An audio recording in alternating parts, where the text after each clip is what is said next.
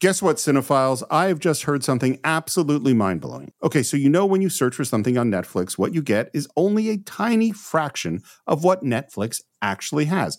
Netflix actually has more than 18,000 titles globally, but only like 6,000 of those are available in the US. So you're missing out on literally thousands of great shows, unless you use ExpressVPN. Yeah, Steve, ExpressVPN is an app that lets you change your online location. So like, for example, if you're looking for stuff that's from another country, you're based here in the United States, you can actually change your online location to Australia or the UK so you can control where you want Netflix to think you're located. They have over 100 different locations. They're on ExpressVPN, so you can gain access to like thousands of new shows no matter where you live.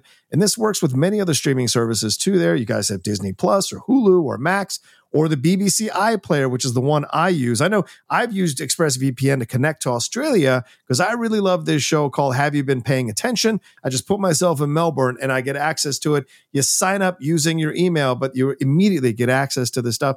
I've used the BBC iPlayer to watch a number of shows. They're on the BBC like Law & Order UK and others. And sometimes this show Guilty that I love that screens there, when the new seasons pop up, because it takes like 4 months to get them on PBS, I watch them there using ExpressVPN. And it's incredible how easy it is and how simple it is to use. So why should you use ExpressVPN? Well, first of all, it is super fast. That means you can stream everything in HD with no buffering. It works on any device. So I'm an Apple guy, which means I've already installed it on my Mac, on my iPhone, on my iPad, and on my Apple TV. I'd install it on my Apple Watch if I could, and it encrypts your data. Now, this is hugely important because it protects your privacy and your security to keep you safe from hackers. So stop missing out on great TV and get thousands of new shows with ExpressVPN. We got them to give you guys 3 extra months of free use when you use our special link, expressvpn.com/cinephiles. That's EXPRESSVPN.com/CINEFILES to get 3 extra months completely free. Hi, this is John. This week on The Cine-Files, Steve Morris and I are going into the past to 1960 to talk about a French crime drama film, Breathless. It's written and directed by Jean-Luc Godard, and it stars the late, great Jean-Paul Belmondo, who we just recently lost a few weeks ago, along on the same day that we lost Michael Kenneth Williams. 2 fantastic talents lost on the same day. And we're doing this in honor of him. Steve was very kind to create space for us to do this one in our schedule. We have a very busy schedule, but we created space to do this one. The film basically focuses on Belmondo as a wandering criminal named Michelle, who is trying to seduce his American girlfriend, Patricia, who's played by Gene Seberg, after he's killed a cop and stolen a car. So he's trying to elude the police. And the whole time through the movie, he's having these interesting, philosophical, intelligent conversations with Patricia and doing his best version of Humphrey Bogart. It's incredible, this film. If you haven't seen it, do yourself a favor and watch it before we talk about it this week on The Cine-Files. Breathless is one of the earliest influential examples of French New Wave cinema, along with François Truffaut's The 400 Blows and Alain René's Hiroshima, Mon Amour. I think all 3 of them are available on Criterion as well for you to pick up. So please do so if you get a chance. Trust me, you won't go wrong with any of those films. The film Breathless has a bold visual style along with incredibly intelligent, fun, unsettling, charming, devilish conversations and some fun sequences and fun moments until the inevitable ending. So there we go. I won't give away too much more than that. Just get ready to sit back and relax this Friday as Steve Morris and I dive into one of my favorite films starring one of my favorite actors, Breathless, with Jean-Paul Belmondo. And if you want to pick up the film, you can do so at our website, www.cine-files.net. That's where you can pick up any of the films that we talk about on The Cine-Files. All right, I'll see you this Friday. Take care. New York Herald Tribune! New York Herald Tribune! Est-ce que tu m'accompagnes, Aaron?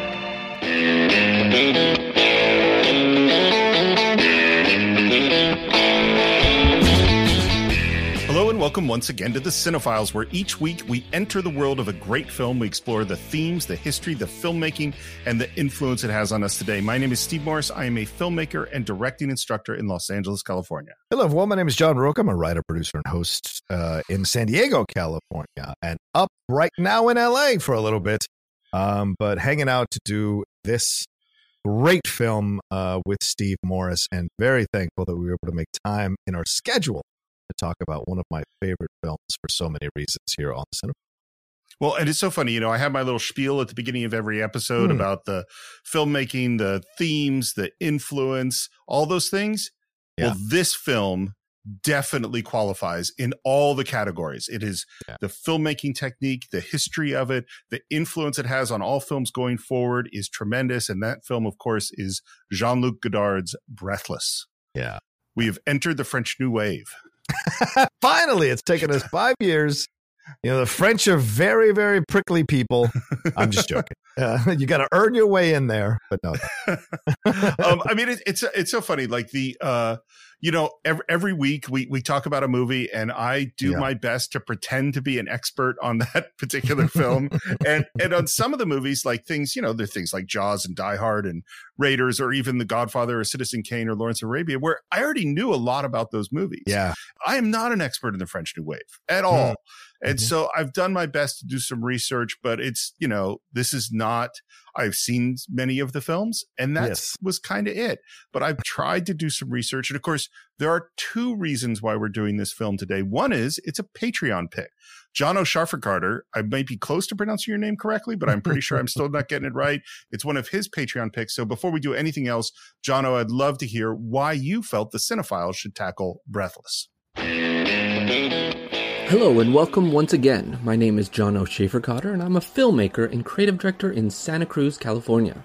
A couple decades ago, the quote I put on my MySpace and Facebook was, "In order to criticize a movie, you have to make another movie." And I've foolishly been mirroring that sentiment ever since. To be honest, Steve and John, I don't exactly know why I like this movie, but I'm excited for you two to teach me. So that's what I think about Breathless, and I love hearing what you two think. Thanks in advance. Okay.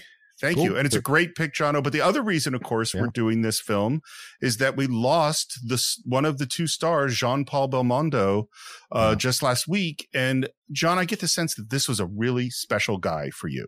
Yeah. I mean, I've you know, we've texted about it off air as well. And I tweeted about it when he passed, and he passed on the same day as Michael Kenneth Williams. So to lose two incredible actors on the same day at different ends of the age spectrum, but with lasting legacies of their work, both as people and as actors. It was a hell of a 1-2 punch on that day. Jean-Paul Belmondo had been suffering a lot of health issues since the early 2000s with strokes and what have you. So his passing was not necessarily a surprise. It had been coming for quite some time. But that being said, this is a guy that when I was a young punk kid in my 20s, getting into film, getting into cinema, and my friend was giving me his mini film school treatment there when I was living in Charlottesville. This is one of those films that when you see it, if it connects to you, it puts the zap in you, but good. And when you see Jean-Paul Belmondo's ease of performance, ease of coolness throughout the movie, it just kind of blows you away and opens the door to the possibilities of French cinema. At least it did for me. And some might argue that this is a film that has a little more of an American approach to French cinema, or there's American homages throughout the movie to make it feel like a little bit of a Franco-American film, but it's still very much lauded as a French film and respected and loved and revered as a French film. And Belmondo's performance is one of the number one reasons people cite why this film still endures almost 60 years, no, over 60 years later, still enduring with us as we watch these films. And I don't know, there's just something about him and what he was able to do. He never acted in an American movie. He never came over and became a lead in an American movie. He rejected doing that. He was a guy that very much was like, he said, like, I like to do national films, not international films. We saw what happened to Italy when their actors were going over to America, or they were trying to do more. I like to make national films. And although he started out with these kind of now revered classic films, he was very much a populist, Belmondo was. actually, ironically, became very even more famous for playing police characters for a majority of his career. And when his career was over, when he passed away, which was only a few weeks ago, if not a couple weeks ago, I think, as we're recording this, the National Order of Police there in France made him an honorary police, because they said, you portrayed us so well in these films that we kind of see you as one of ours, even though you never served a day as an actual policeman. So, you know, I know here in America, that's, you know, police, and we're having our own conversation about this, but that's a hell of an honor to receive. Absolutely. For someone like that in France. And you know, this is a guy that didn't intend to become an actor. He wanted to be he wanted to be a boxer. He was into sports. He comes from two very artistic parents. His mom was a painter. His dad was a sculptor. When he was buried and cremated his ashes, and he was buried next to his father there in the cemetery. But, you know, comes from very artistic, but he rejected that for quite some time, went into the military, and he was a good boxer before he went in the military, actually had a bunch of first round knockouts. He said he stopped being a boxer because I didn't like the look of my face in the mirror. My face was changing, he said, and I didn't like how that was happening. So he went into the military. And when he was serving in the military, the national service there in North Africa, he was so tired of it that he hit himself in the nose with the butt of his own rifle to get himself kind of sent home and kicked out of the military. Then he went into a drama school in his teenage years, and that's when he started to kind of really embrace the possibilities of acting. He studied under Raymond Aron and then attended the Conservatoire of Dramatic Arts when he was 20. He studied there for 3 years. The story goes that he would have won Best Actor, except he did a sketch where he made fun of the teachers and the establishment and the system that was going on there. So they gave him an honorary mention. And he tells it that a riot broke out in the school with anger that he didn't win. Of course, you got to build yourself up. But after he graduated, he was taking bit parts. And it wasn't until him and Godard hooked up for Breathless that he really kind of got his first big lead role. And this is what launched him onto the national stage. And he worked consistently throughout. He worked with Sophia Loren in Two Women, which is the film that Sophia Loren won Best Actress for. He worked consistently throughout. He did some of the French New Wave stuff. You know, him and Gene Seberg, who are the co-stars in Breathless, they came back together later in life and did a movie as well. But he never quite veered back into that fully. Pierre LeFou is one of the greatest ones that he's done in that kind of like still exploring the French New Wave type of approach to filmmaking. And as I said, as he got older, started veering away from it and jumping more into these kind of films that are a little more populist in the 70s and 80s. He even started his own production company. And of course, he was a contemporary of Alain Delon. For those of you who don't know the French actor Alain Delon, go and watch a bunch of gangster films with Alain Delon. Trust me, it'll change your life if you're a cinephile in any way, shape, or form.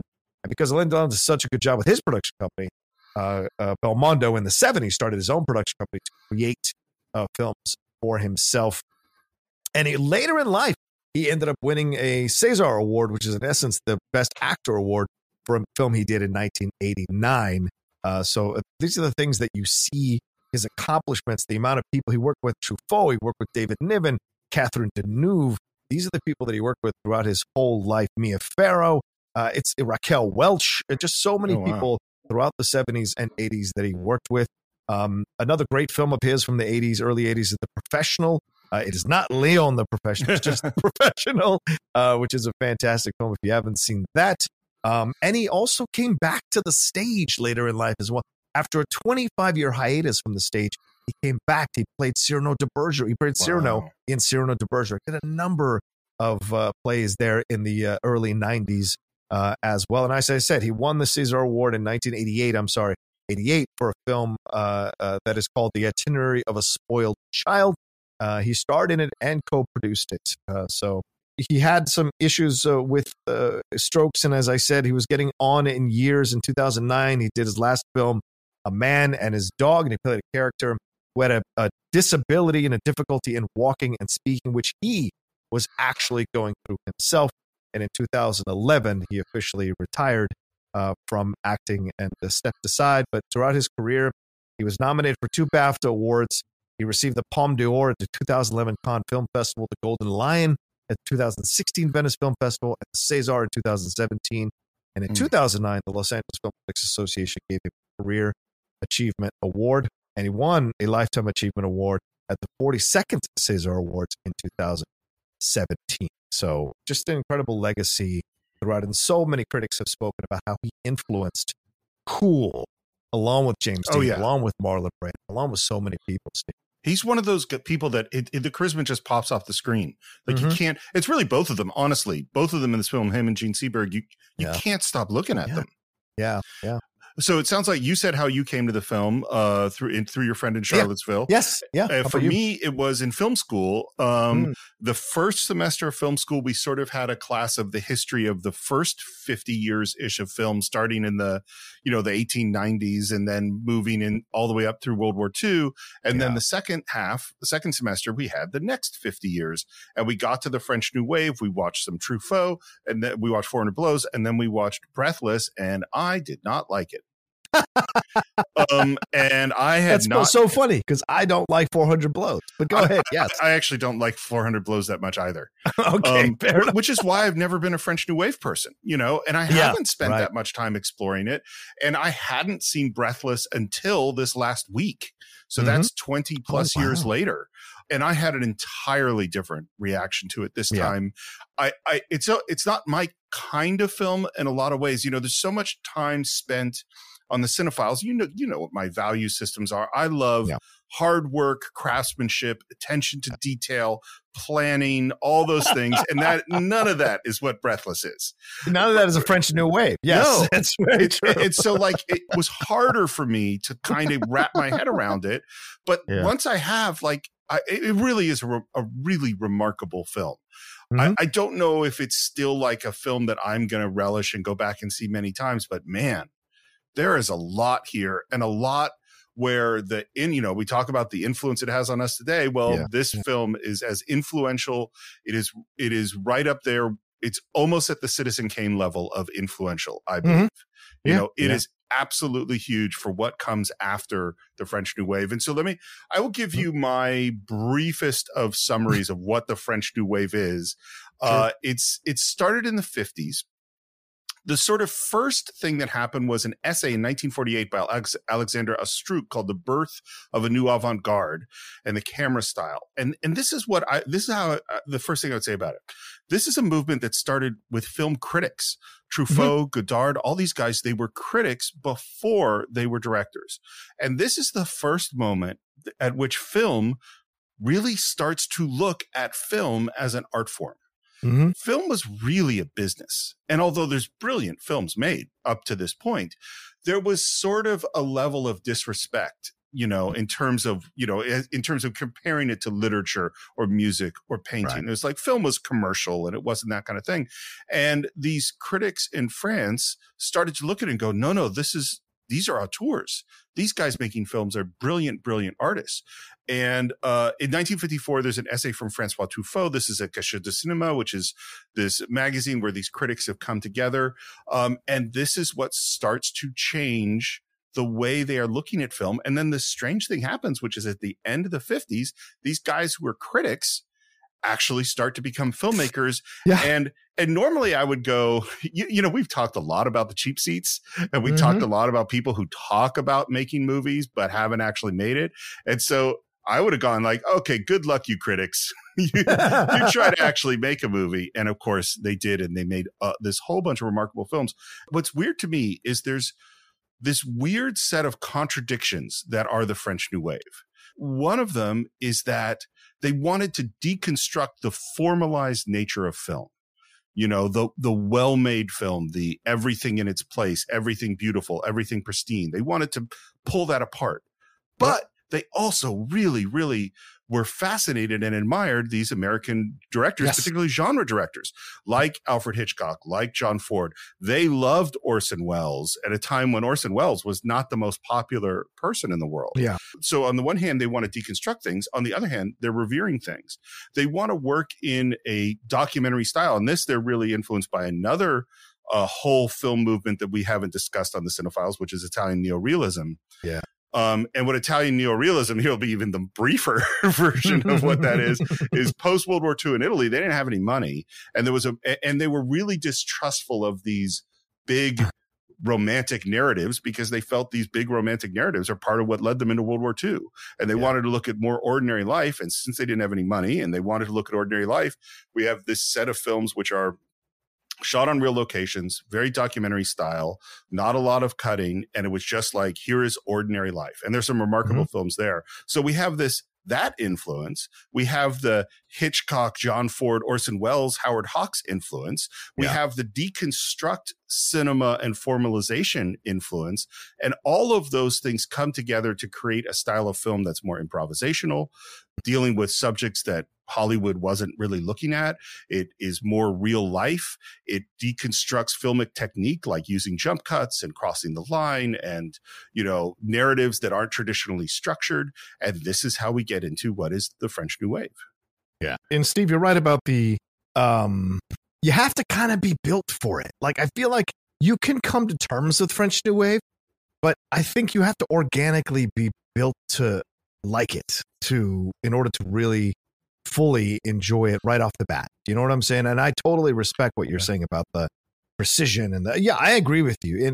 But this is, I think, why I loved it so much. And so, because I'm not always that kind of person that likes it. I like to fly by the seat of my pants. I like to go live on the spur of the moment.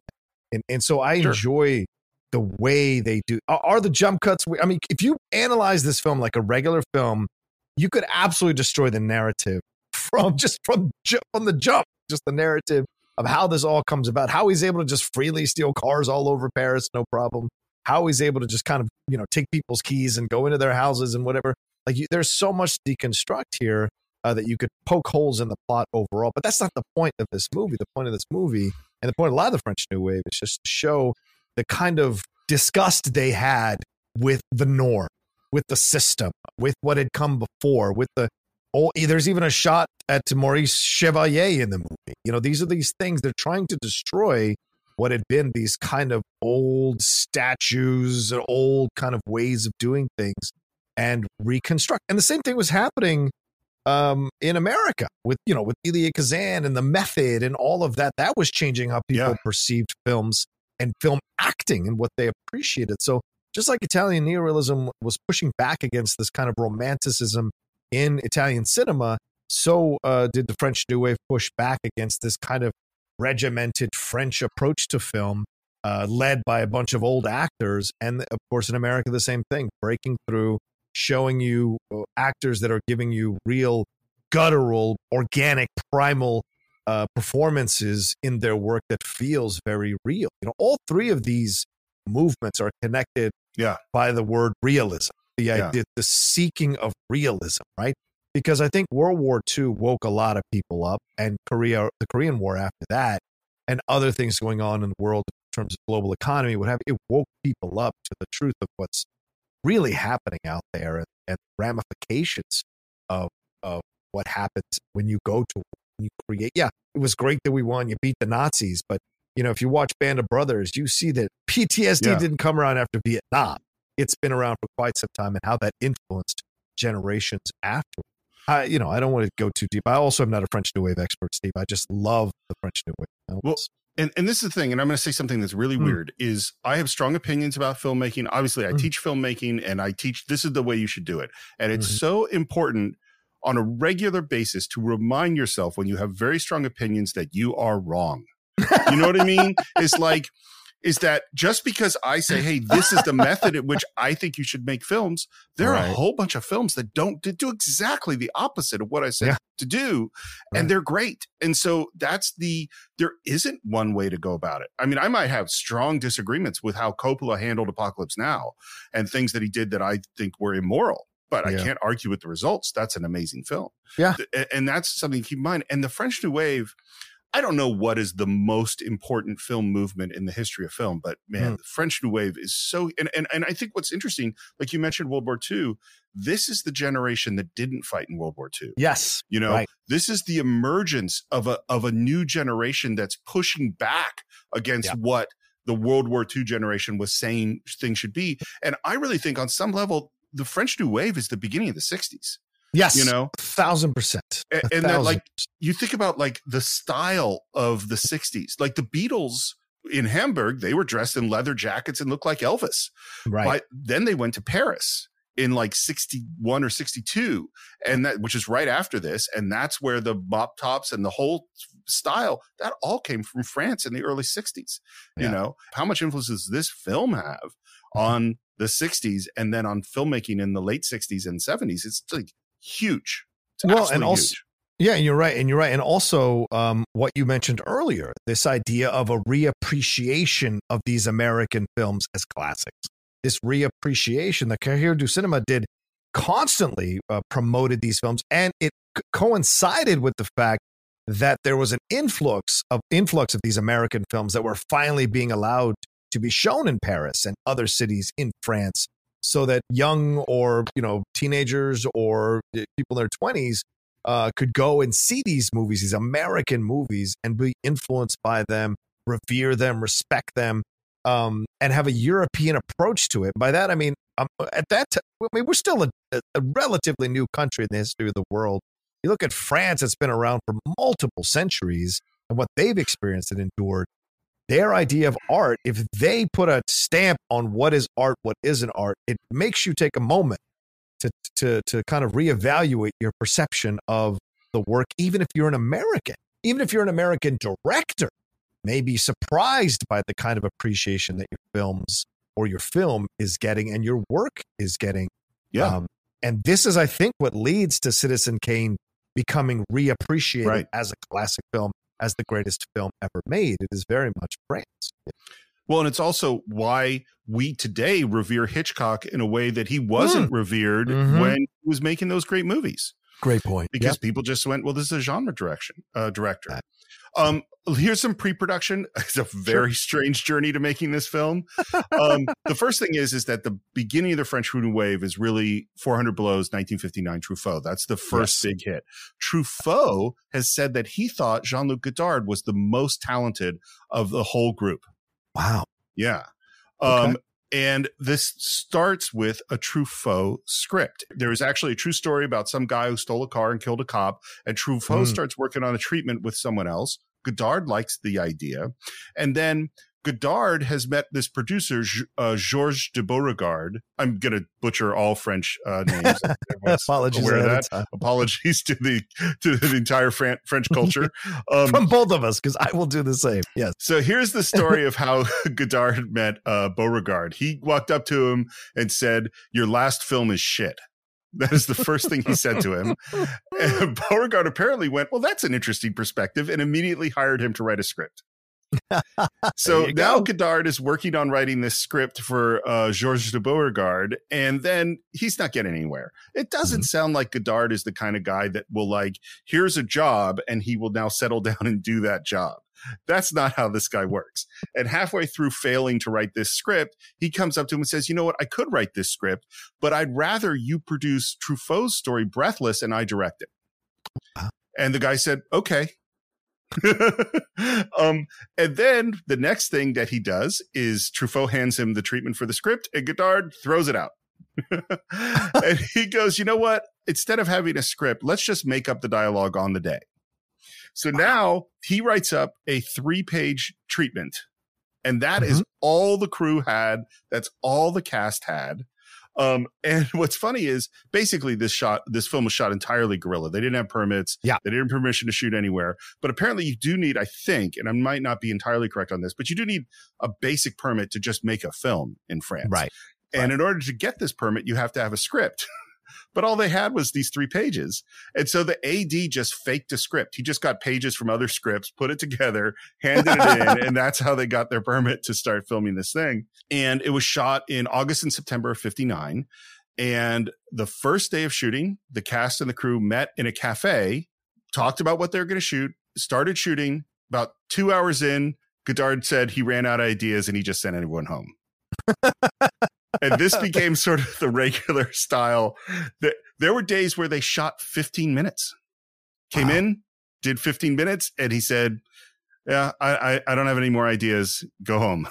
And then there were other days where they would shoot 12 hours straight. Right. There were days that he would just call in sick, like the night before, say, you know, I don't feel good. Let's cancel tomorrow's shoot, which is insane for a filmmaker. And apparently Georges de Beauregard was walking through Paris and saw Godard just sitting, smoking and drinking at a cafe on the day that he had called in sick. And they got into a fist fight. Wow. Because this guy's losing money. Not that this is an expensive film. Obviously, it's not. Right, but still, you're producing a movie. Well, it's so funny to me is that you're producing a movie that where it started with this guy said, your film is shit. And now he's not even, he's just canceling shoot days. Well, this is what happens, Steve, when you don't have a more regimented approach to filmmaking. You just go, I'm going to wake up one day and I don't feel like it today. I'm not inspired today. Well, and this is the thing, that the vast majority of movies that are made this way suck. Yeah, you know, it's true. I'm standing by that this is not the correct way to make a film, but I can't argue with the results. It was also, by the way, mostly shot chronologically. And part of the reason is you can't improvise a movie and shoot it out of sequence because you don't know what happened in the scene before. Right. So you kind of have to shoot it in sequence. Yeah. Would you like to get into the film? Yeah, let's do it. I'm so curious to see how you're going to handle this. I'm looking forward to getting in this car with you, because I think we've stolen this car. So let's get into it. Let's have some fun with this. Well, it's going to be hard because A, I can't say every line of dialogue. B, I can't cut to them saying the lines of dialogue that much because it's in French. And C, it's like, what do these words mean? So much of what is what's happening mean? So I think it's going to be a different journey through this film than how we normally handle things. By the way, the first thing we see is that this movie is dedicated to Monogram Pictures. And what is Monogram Pictures? It's a small studio in the U.S. that made Westerns and the Bowery Boys movies. Wow. So right there, that's weird. Okay. And we hear jazzy music. And the very first thing we see is a very sexy image of a woman, like an advertisement in a newspaper. And we hear, after all, I'm an asshole. That's the first thing we hear. Right off that. Après tout, je suis con. We have a sexy image, and after all, I'm an asshole. Right off the bat, this movie is already into areas that you wouldn't see in a Hollywood film. Right. And then we reveal Michel, Jean-Paul Belmondo, and what you said is this guy is so cool. Yeah, man. Smoking that big non-filtered, Lucky cigarette or something. And you could already see the Bogart-ness of him, of the way that Godard is filming him. Yeah. He's got the hat and the cigarette, and then he wipes his lips. What is that? Do you have a thought of this gesture we're going to see over and over again in the film? I think there's a lot of ways you can take it. I think it's a sexy thing to do, to wipe the lips with a thumb like that, because he's not doing it quick. He's doing it slow to kind of like feel the lips on his thumb. And of course, Gene Seberg, Patricia, is that her name? Patricia, she does that at the end of the movie as a kind of goodbye to him. To me, it's just a sensual thing. I think sensual is exactly the right word. It is very sensual, as is the whole film. Yes. And I would say the whole film is sensual in a way that maybe we haven't seen, like picturing the way that Orson Welles shot Rita Hayworth in Lady from Shanghai, like that has some elements of the sensuality. And of course, Orson Welles, I am sure that one of those New Wave critics wrote an essay on Lady from Shanghai. That is exactly the kind of movie that they would be interested in. Yes. And the next thing we see is that he's doing something with some woman, and that what it is they're stealing a car. And together in cahoots. Yeah, she's sort of, being a lookout for him or something. He hotwires the car. He gets in. We hear a police siren, which is something we're going to hear throughout the film. Many police sirens in the background that aren't necessarily after him, but I think it creates that tension. Right. And the first thing she says is, take me with you. Right. Which I also think is significant because part of thematically what this film is about is men and women coming together and in under what circumstances. And he does not take her with him. Yeah. And now we're into this again. This is groundbreaking filmmaking. We have these POV shots of him driving. He's singing. La la la la la la la la la la la la la la la la la. He's talking to himself. And the camera is continually jump cutting, which means we're just leaping forward in time. The jump cutting is not within a particular rhythm. It doesn't have a particular sense to it. It feels far more organic and random, I would say, in the way that this is done. And what's funny is, was there ever a film where you heard someone muttering to themselves the way they do when they're totally alone? Yeah. Again, the realism, right? Yeah. This is because right off the bat, look, first of all, this is why you cast the person that you cast, to jump right off the bat and get him into a situation where he's stealing a car. We've got to immediately like this guy, even though he's committing a crime here. And the idea of the woman like wanting to go with him and him being like, not about it. This also lays the groundwork that this is a guy who only wants things he can't have. The things that are easier for him to get, he does not value or cherish. The things that are harder for him to get, he wants. And this speaks to the dysfunctionality of who he is as a person and how he probably sees himself as well. And maybe even a grander conversation about how this generation saw themselves compared to the other generation, because the other generation kept reminding them, as you said, Steve, we fought in the war. We fought in the war. What have you done? What have you done?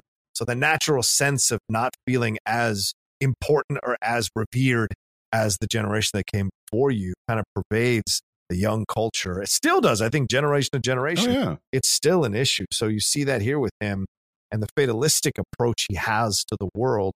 And so when he's getting in that car and talking to himself, singing to himself, and then saying, oh, you don't do that with a Peugeot, or you don't, oh, it's a work area, I'm going to go slow. You got to go around. And it's his exuberance, his cockiness, his feeling himself that is what signals him, as we're about to see, to the cops, which is what starts this whole thing. It's funny you mentioned World War II and the difference with generational thing, and the Beatles have already come up. But now it just occurred to me, I don't think there's any Hard Day's Night without Breathless, even though stylistically they're totally different. But like in terms of the generational thing and one generation speaking to another and the kind of cool and the lack of understanding, all that stuff, that's Hard Day's Night, you know? Yeah, it's a great point. So I'm certainly not going to say every line that's in this film, because why would anyone want that? I've tried to highlight some lines that I found interesting. One of the things he says early in the film as he's driving is he says, "Alors je vais chercher l'argent. I collect the dough. Je demande à Patricia oui ou non. Et après, ask Patricia if it is yes or no, then," and never completes that sentence. Patricia is Gene Seberg, who's going to be the other main character in this film. What question was he going to ask her, yes or no? Well, this is the French New Wave. It's about presenting things and not giving you the answers. That's for you to decide.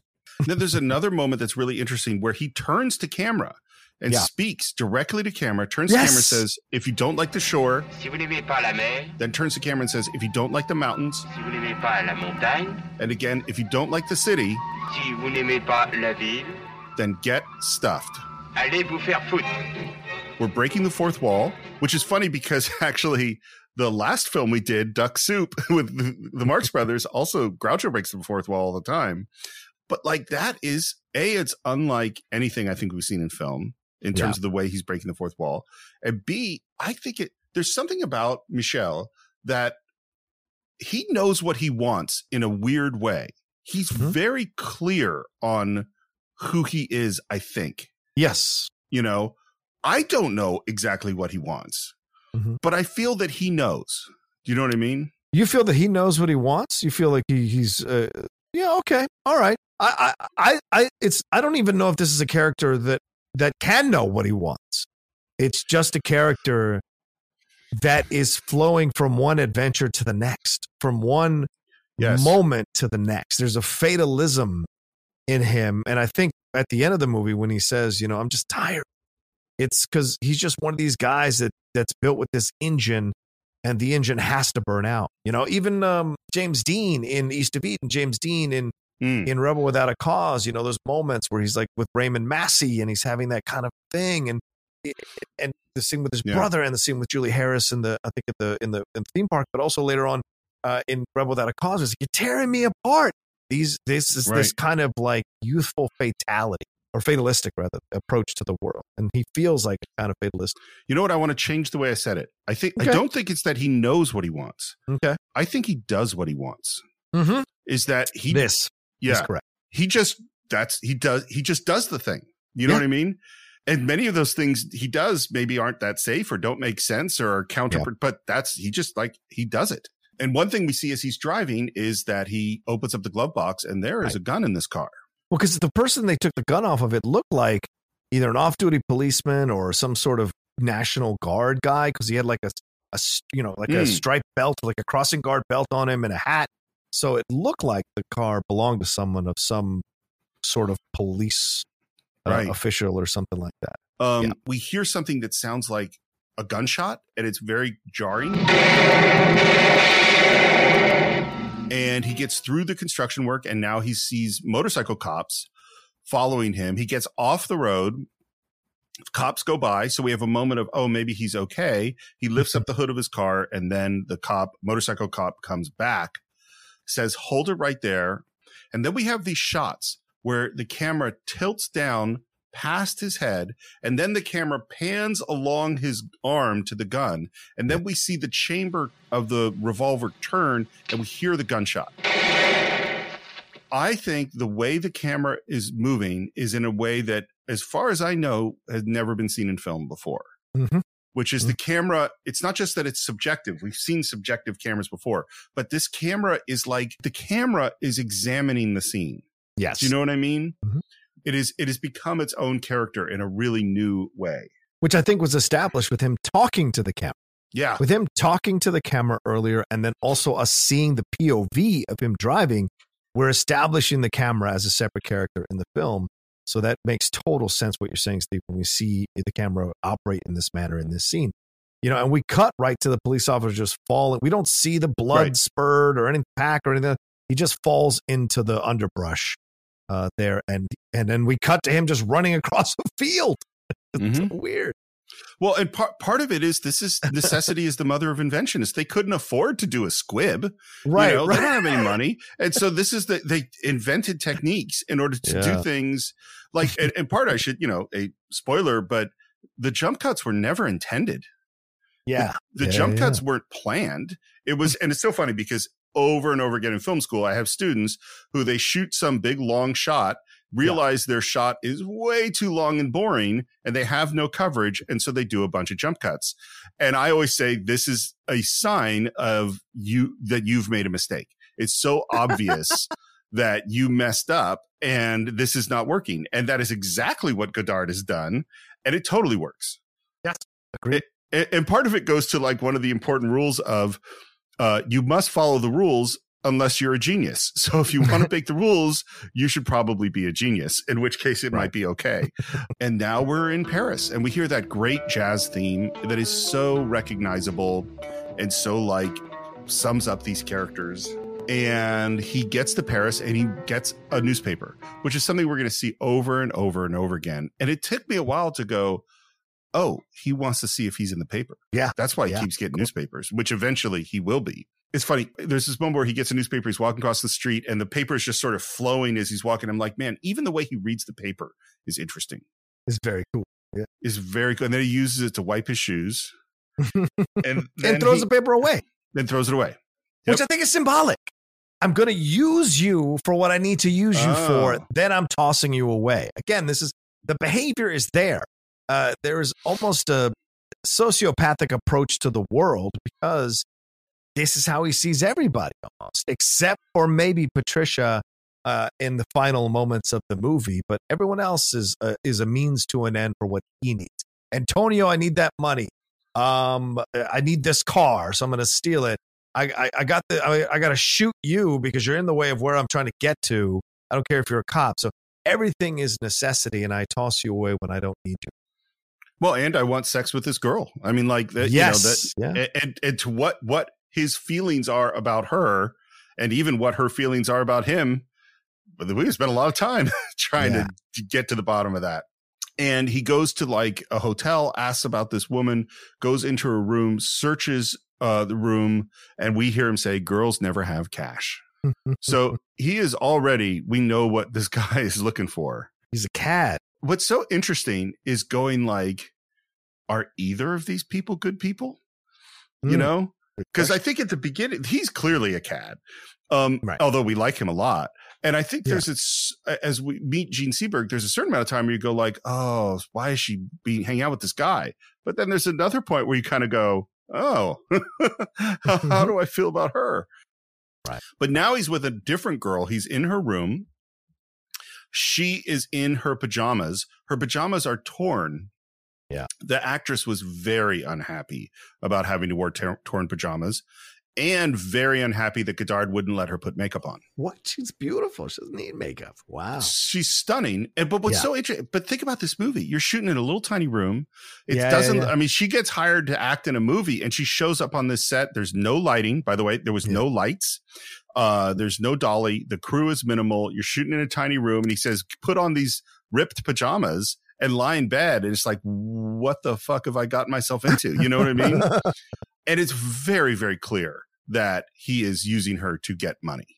Oh, yeah, absolutely. You know? He's seducing her the whole time to let her put a guard down so he can get the money. But also, I love the thing, the pourquoi that's on the wall, the why. This is important, because I think this throughout the movie, this is once again, this idea of questioning the existence of this generation. Why? What are we here for?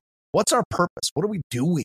You know, why? And it isn't until later with the civil rights that's when everything starts to really kind of cement itself later on in the 60s. But at this point, at the beginning of the 60s, we're seeing these people asking these questions, this generation asking itself, what is its purpose? You know, and we'll see that throughout with Patricia when we get to Patricia as well.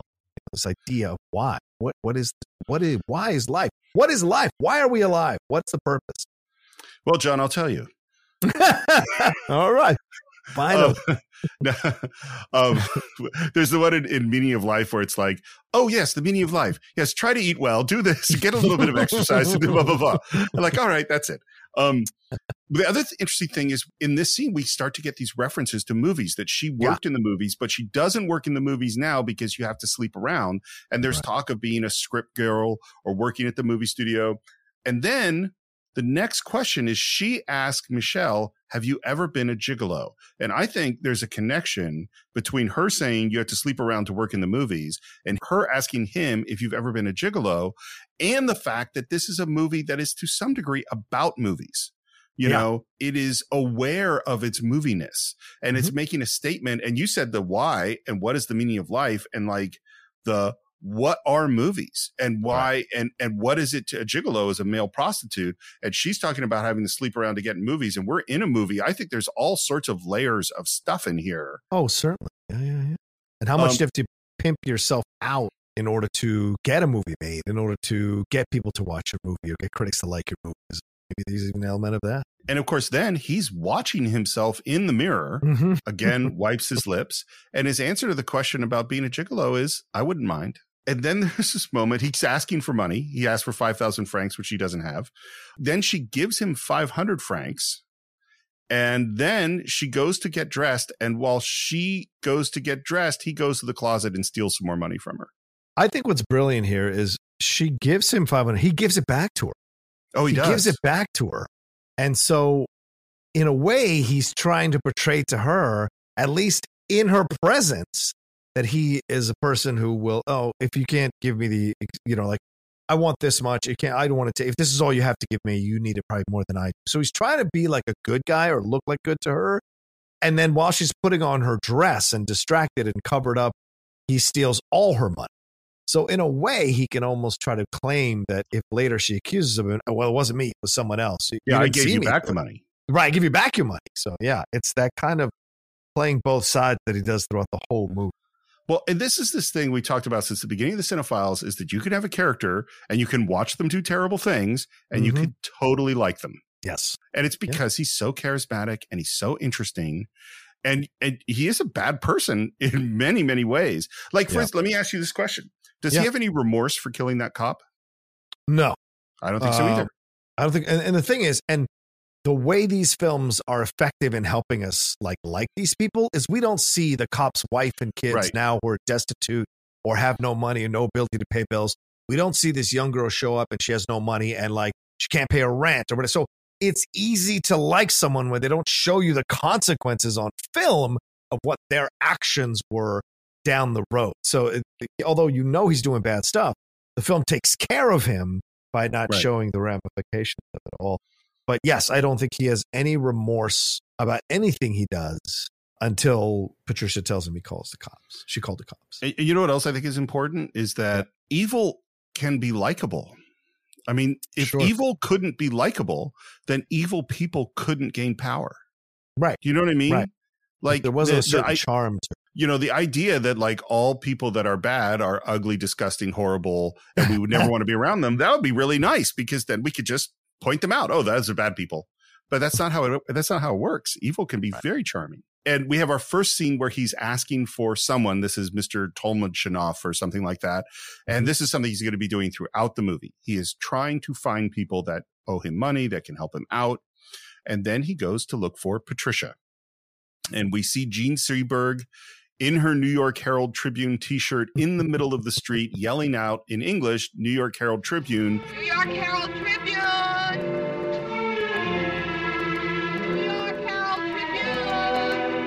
Because she is trying to sell newspapers. By the way, do you think Mia Farrow modeled her hair after 100%? Well, apparently this hairstyle was so influential. Like this was a world-changing hairstyle in fashion. Wow. This was known as the Gene Seberg Breathless haircut. Yeah, okay. It was really, as you know, I'm very into fashion. Yes, yes, very true. But yeah, no, it's hugely influential, and I want to tell you a little bit about her origin story because it is fascinating and horrible. She's American. She's from Iowa, and it starts with Otto Preminger, who's doing a worldwide search for someone to play Joan of Arc for his movie Saint Joan, based on the George Bernard Shaw play, and he finds her in Iowa. She's 17 years old. She's done some acting, but she's never been in a movie before. It sounds like he was absolutely horrible to her. Yeah. He browbeat her, humiliated her. They say that A, psychologically, he permanently damaged her, but B, there's literally a scene in the movie. I don't think I've ever seen this movie, by the way, where they burned St. Joan at the stake. Well, he really put her on a stake surrounded by fire. And I've seen the clip, burned the crap out of her. The fire got out of control. She's tied to a stake on top of a fire, and a huge wave of flame hits her in the face. Jeez. Here is what she says. And the movie is a total disaster, huge flop. And the critics blame her, said she was terrible. This is her quote about it. She says, I have two memories of St. Joan. The first was being burnt at the stake in the picture. The second was being burnt at the stake by the critics. The latter hurt more. I was scared like a rabbit, and it showed on the screen. It was not a good experience at all. I started where most actresses end up. It sounds like she was just really damaged and really fragile. And then Otto Preminger said, let's make another movie together. And they made Bonjour Trieste, another film I haven't seen. It's maybe slightly more successful. She still got panned. Godard and Truffaut loved her. They thought this is a really special person. And her career is nowhere at this point in late 1959. And they get her to come do the movie. She is the biggest star in the film, obviously, because she was in these are huge movies that she'd been in. Right. She gets paid $15,000, which is 1/3 of the total budget. Oh, yeah. This is what Godard said. He felt that she represented America. She represented both Monroe and an antidote for the 50s culture that worshipped Monroe. Mm. Which I think is a very interesting way of saying this. Yeah. As soon as she got on the set, she felt she had made a mistake because this is not what she signed up for. They're shooting this scene on the street. And again, it's guerrilla style, and they can't have a camera on a dolly. First of all, they couldn't afford a dolly. So, and also they don't have permits. So you can't like walk down the middle of the street with a big camera on a dolly and get away with it. So what instead they did is they put the camera into a postal cart, covered it with packages. And so the DP is hiding inside a postal cart, which they're pulling along, backing away from the two actors that are talking. There's also, by the way, no sync sound. So they're not recording sound. Wow. And they're improvising. So sometimes there's a script supervisor who's trying to write down what they're saying, and sometimes there isn't. So when they get in post and now they have to dub in the audio, they don't actually know what they said. Sometimes they did. Sometimes they didn't. And the first thing he's asking, he wants her to come with him to Rome. Which, first of all, that's his escape. He's got to get out of the country because he's killed a cop. Right. And this is what's weird about this film, is that the film is a dance between these two people. Yes. And each of them want things. Exactly what they want or how they feel is real tough to figure out, because it's all this. It's not even, I would say, all subtext. It's all like weird little probing questions and statements trying to figure the other one out. I think with her, and you know, the thing we have to remember is, you know, we're men of age. We have to remember what it's like to be in your 20s and don't know what you want. You're just kind of experiencing the world. What is she doing in Paris? Why was she in Nice where they met? Like, what is this all about? And we find out later, obviously, that her parents are sending her money and that they want her to sign up to enroll at this university. But she's clearly representing what a lot of people felt at the beginning of the 60s. Where am I going? What am I doing? Where's my purpose? Where are we going? Again, this idea of what's the point? What is going on? And so throughout the whole film, she is constantly asking questions, constantly seeking advice, constantly seeking some sort of direction throughout the film and spending time with someone who has only one purpose, which is to get the hell out of Paris and into Rome, attracts her to an extent, but also repels her to an extent because there are no answers to be found with him other than escaping into more of the unknown, escaping into more of the idea of, well, is this the right thing, or an adventure to take your mind off the fact that you don't know what you want to do with your life. So she's a young woman in transition mentally about where she wants to go next. And this guy represents an escape from that, you know, even though she keeps asking these questions of him, it's a place to hide out for a little while before she has to make this decision. And I think a lot of us who are creatives have had this experience. Lord knows I've had relationships like this or dating situations like this in my late teens and 20s where you're just kind of with someone and you're kind of figuring it out. And that person doesn't ask anything of you and you can escape with that person. And so you're just kind of, okay, I'll date this person for now and kind of figure out life as it comes to me or blah, blah, blah. Because not everyone has it always figured out.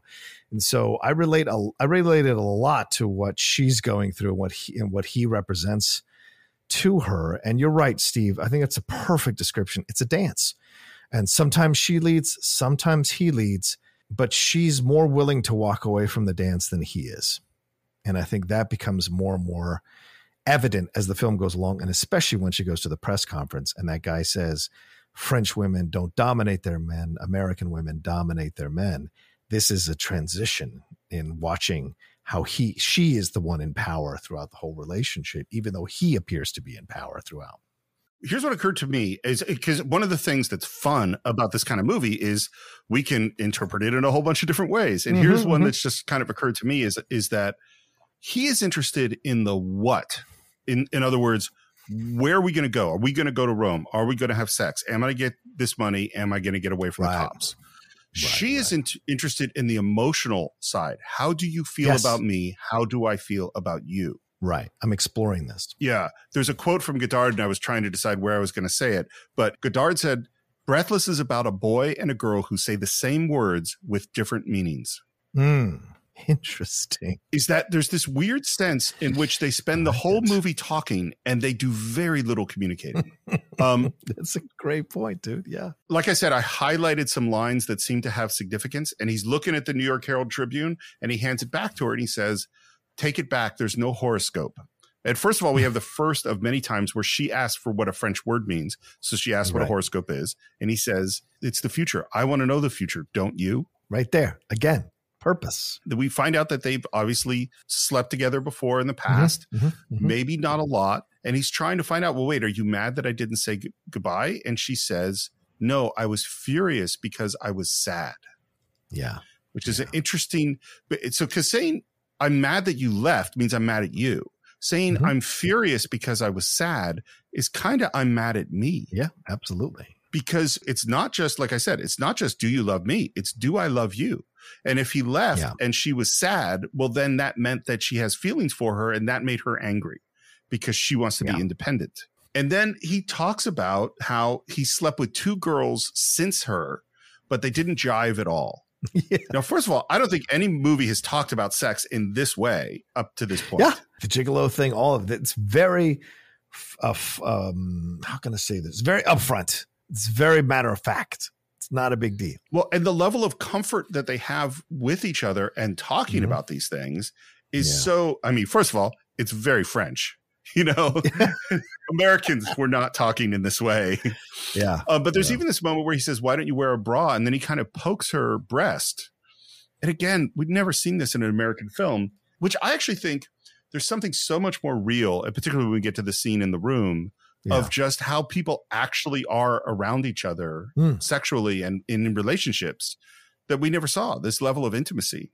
Yeah. But she's continuing to say no. And then there's sort of a maybe, and he walks away from her, and we're in this high angle, and then she runs up to him and kisses him and then goes away. And the music is very, very dramatic. She was ready to not do anything, but like, because she's in this place of like, she's on a whim a little bit. She runs back over and goes, okay, I'll see you later, blah, blah, blah, instead of tonight. And so it's, and kisses him, which is what he was trying to feel like. Is she still with me or not? Is she still interested in me or not? Is she still attracted to me or not? And she gives him the kiss as confirmation. But again, she is the one in control. She is the one that in these movements. And it's the illusion of the film, because I've seen some people say that, oh, he does all these things and she just kind of takes it. Bull fucking shit. He's doing stupid shit, but she slaps him multiple times. She tells him when he says like, well, you're not wearing a bra. That's no, what kind of talk is that? So she is very in command of her womanhood, and forcing him to respect her. And she only gives in to him when she is ready to give in to him. So I think this is something that you see, this dance that Steve so eloquently pointed out throughout the movie. And this is another one of those movements in the dance. I think, and again, this is why this movie is so open to a lot of interpretations, but I would probably put it slightly differently, which is that I think it's complicated. I think on the Facebook post about their relationship, it says it's complicated. You know what I mean? Like, like there are places where she certainly has power, but she like, here's the thing. He always knows, okay, I'm going to go do that. And nothing would stop him from doing the thing that he wanted to do when he wanted to do it, where she is continually thinking through, do I want this? Do I want that? Right. And I think she's wrestling. One of the things she's wrestling with is her independence versus her attraction to him. Yeah. And so she has decided, I am not going with you to Rome. I'm not sleeping with you again. And then at the last minute, she runs up and kisses him. That is that finding that balance. As he walks away, he walks past a sign that says, live dangerously till the end. I mean, you can't be more on the money about Michelle than that sign. After he walks away from Patricia, we hear the screeching of tires, and then we cut to a man dead on the street, a scooter knocked over nearby, and he has basically witnessed a guy killed in an accident. Right. What is the meaning of this? Why are we seeing this at this moment? Again, the fragility of life, that anything can happen at any moment. So live life this way. Like, remember, he saw the sign, life is short, live dangerously. Same thing here. It reaffirms his own mantra about how life is short, and he's going to do whatever he wants to do while with the time he has. Do you know what I'm saying? And also the idea of having someone killed who was riding a scooter, which is related to the fact that he shot someone who was a motorcycle cop. Like, there's connections all around. I think my favorite moment of this whole fucking scene is the dude who walks up in the dark suit, kicks the guy in the shoulder to see if he's still alive. Like, what the fuck? It's such a random moment, but I think it could also be symbolic of, you know, how people perceive death. And it's like, oh yeah, all right, he's dead, moving on. Especially in a big city where people are just so focused on doing what they need to do and getting to where they need to go. And he doesn't stick around. He checks on the guy to make sure he's alive or dead. Michelle does, but then doesn't stick around, obviously, to give any kind of statement or anything like that. So, an interesting moment. I think it just kind of reaffirms for him the fragility of life. I would take it even a step further, because I hadn't thought about the fact, but you're totally right, that this is a guy who was on a scooter who died, like the cop that he killed. Yeah. The next moment is that he looks at the paper and sees an article about the cop he killed, and it says killer identified, police killer identified. Yes. Right, and the thing is, where is Michelle going to end up? He's going to end up lying dead in the street. Is that I think it is putting all of those things together. With people standing over him. Mm-hmm. I think the juxtaposition is really, really interesting there. Yeah. Well, this is the weird thing. It's like, is the movie filmed in this totally random, you know, improvisational way? Yeah. Does it have all these things that you would think, symbolic things that you would think take a lot of time and planning and thought to put together? Yeah. And I don't know if some of them are accidents and some of them are luck, or some of them were, I don't know. And now we go into this lobby, and this is all one really, really long shot, and it's really cool. And basically what's happening is he comes in, he asks for a guy, this guy that he's been looking for. And there he finds his friend. We're talking about the money. The camera circles back as they walk together. And this is clearly somebody also somewhat a criminal. We don't quite know. And he hands him this envelope and it opens up. And I don't quite understand exactly what has happened. But I think he expected to find some money in this envelope, and the money's not there. That's what I think has happened. Yeah, I would agree with that. Absolutely. And he tries to call Antonioni, and he's not there, which is something we're going to see over and over and over again. And the camera follows him out as these two guys walk in, and then we have a cut. That is all one long shot. Yeah. And these guys that come in are cops, and they start talking to the guy and asks if he knows Michel Picard, also goes by the name Laszlo Kovacs. And the guy who was literally talking to him 30 seconds ago says no. And then they call over the woman who first spoke to Michel and asks her, and she goes, yeah, he just left. So the cops run out after him, and we know, okay, so this is like the elements of a noir thriller with the bad guy on the run from the cops. Oh yeah. And yet it doesn't, if it's referencing that, but it feels entirely different. Right. If this is American, this would be like in a seedy bar, and this guy would be roughed up a little bit as he's trying to get the answers. But the guy is so relaxed. He's leaning on the counter. He's playing with the propeller. So, and it's daytime. I mean, the entire, almost the entire film takes place in the daytime. This doesn't have that same kind of menace. Plus, that French inspector is kind of a goof, and he's not. He doesn't feel like a guy who could actually track this guy down.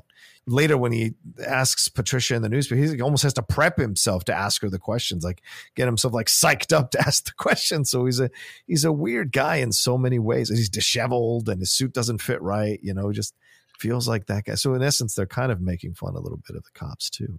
I totally agree. But you know, the other thing that his kind of rough, wrinkled suit made me think of is Orson Welles in Touch of Evil. Oh, yeah. You know, which is, you know, I'm sure a reference, Touch of Evil's got to be a huge reference point for these people. And there are other shots later on that remind me of Touch of Evil, too. And we have these cool shots where Michelle, we see the cops in the reflection in a window and to show how close they are. And he walks up to a display of Humphrey Bogart. And pictures of Bogart, and him looking at Bogart and smoking and taking off his sunglasses and wiping his lips is just this fascinating coming together of American film and the French New Wave. Let me ask you a question. Please. The Laszlo Kovacs thing is so fascinating, isn't it? Because Laszlo Kovacs is a name that is attached to two separate people that I've known. First of all, Laszlo Kovacs is a cinematographer, but he didn't gain prominence until the late or mid-60s onward. And then Laszlo Kovacs is also a Hungarian politician who was born in 1939, but didn't really come into prominence as the leader of the kind of the workers' movement in Hungary until the late or the mid to late 60s. So how do they pick a name like Laszlo Kovacs out of thin air? I would love to know. They didn't. Yeah. So the answer is they didn't. It's because he is a cinematographer that was part of the French New Wave. He's Hungarian, and Godard knew him. A whole bunch of the names are Godard's friends. And there's a whole bunch of inside jokes like Beirut and Antonio and all these names are like, these are people that Godard knew. Son of a bitch. Wow. Yeah. Okay. All right. What I thought you were going to ask, which comes up sort of later, is who the fuck is Michel? Is he Laszlo Kovacs? Is he who he says he is?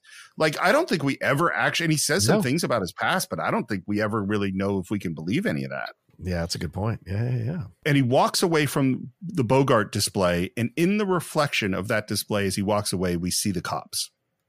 Yeah. And then we iris out. So like makes that circle that goes to black. And then in the black, we hear, I saw a man die. And she asks, how did he die? In an accident. She asks him to take her out to dinner. And he looks at his hands and we see basically he only has a few coins. And he goes, I'll be back in 1 second. And she says, the French always say 1 second when they mean 5 minutes. He leaves and she's leaning on a car. She's in that striped shirt with the sunglasses and the hat, and she just is stunning. Yeah, very beautiful, Gene Seberg. And her face is so fascinating that you could just kind of look at it forever, you know, and certainly the camera does. He goes into some restaurant or something, goes down some circular stairs into the bathroom, washing his hand, in the sunglasses, looking super cool. And a guy comes in, he steps aside, washes his hand, and he knocks that guy out and drags him away, walks out with some money. Right. Again, we're walking towards camera. The camera is fairly low. And then he tells this story. And I think this story is key to the whole movie. He says, I just read something about a bus conductor who stole $5 million to seduce a girl posing as a rich guy. He took her to the Riviera and they blew the wad in 3 days, which, by the way, that's a lot of, I don't know what the exchange rate for francs are. Seems like probably a lot of money. But then he says the guy told her it was stolen money and that he was a hood. And what's great is that she stuck by him and said that she liked him. And so they went to Paris and they were nabbed trying to rob some fancy villas. What do you think the meaning of this story is? Well, I think he's trying to convince her to go with him. Yeah. And I also think it's his very emotionally stunted way of saying that he has feelings for her, that he does love her. And it's also a romantic story, like a big romantic story in terms of the gesture. So I think he's trying to kind of put that idea in her mind. You know, I'm the kind of person that could do that. This is, you see, we can be criminals and be in love and, you know, live our life. We can be Bonnie and Clyde internationally, you know. Well, first of all, one of the most important movies influenced by Breathless and the French New Wave is Bonnie and Clyde. That makes sense. There is no Bonnie and Clyde without Breathless. True. I think it's what you said. And I think it's also, it's a weird confession, because I also think he's saying, I am a criminal and I want you to accept that and come with me, you know? Yeah. What we hear is that she has an appointment because she is becoming a journalist in some way and she's got to go meet someone. And he says he'll give her a lift to this appointment. They're in the car. And the first thing she asks is, what happened to the Ford? Well, and of course, the answer is all these cars are stolen. He doesn't own a car. Now, here's a question for you, Steve. Yeah. Do you think she knows that he's stealing these cars and doing all the things that he's doing, but doesn't want to call him out on it yet because she's still kind of figuring out whether she has feelings for this guy or not? Yes, I do. I think she doesn't know the degree to which he's a criminal, but I think she knows he's a criminal. Yes. Okay. And he says, let me stay with you. She says, I've got a headache. Classic. And she says, we won't have sex. I just want to be with you. Also classic. Yeah. And as they're talking, there are these jump cuts that are still happening. And there's this weird effect that I think they have, which is it makes the way time passes in real ordinary time. Like in a movie, you're seeing the highlights, right? You're only seeing a thing that's important. And so time is compressed to show you everything is dramatic and important. Whereas in life, you're driving in the car and sometimes you're just sitting and time is passing and there isn't a dramatic and importantness. It's just, oh, then an interesting thing's got said. You know what I mean? That's how it feels to me. Woe is me, woe is me. I love a girl with a pretty neck, pretty breasts, a pretty voice, pretty wrists, a pretty forehead, and pretty knees. But she's such a coward. Do you think she's a coward? No, not at all. He's trying, again, the whole movie is him trying to use every straight male tactic possible to get her to go with him, to get her to say yes. He's trying to seduce her. So every tactic he's rolling him out. So now attacking her character as a person, he's essentially saying you're a coward because you don't want to go with me to Rome and you don't want to indulge in this fantasy that I've created of us. He's trying desperately to get a reaction from her, but you know, she brushes that shit off. It doesn't affect her in the same way. Well, and I think it's also connected to the story told, which is that the woman who went with the guy with the 5 million francs to the Riviera and stuck with him and committed crime, she was not a coward. The woman who will not sleep with him and go to Rome, that woman is a coward. Right, right. And then one more thing that's important, as she leaves, he gets angry. He says, get lost. I never want to see you again. Get lost. You make me want to puke. Yes. Which is a real important line for the end of this film. Yeah. Amazing shot of her going into this building, going up this escalator. Just looks super cool. For a movie that had no budget and had no lights, this movie looks amazing. Then she has this meeting with this guy, partially in English. I won't go into the whole thing. It's clear that she works with him. there's this book that he wants her to read, and he says it's about this woman who doesn't want a child. The operation is unsuccessful and she dies. It's a shame if that happens to you. One of the things that's going to come up later in the movie is that she says she's pregnant. Yes. Does he know that she's pregnant? Is she thinking about an abortion? Is this why this is in the film? This guy? The guy who she's meeting? I'd be surprised if he knew. I would be too, but this story seems very pointed.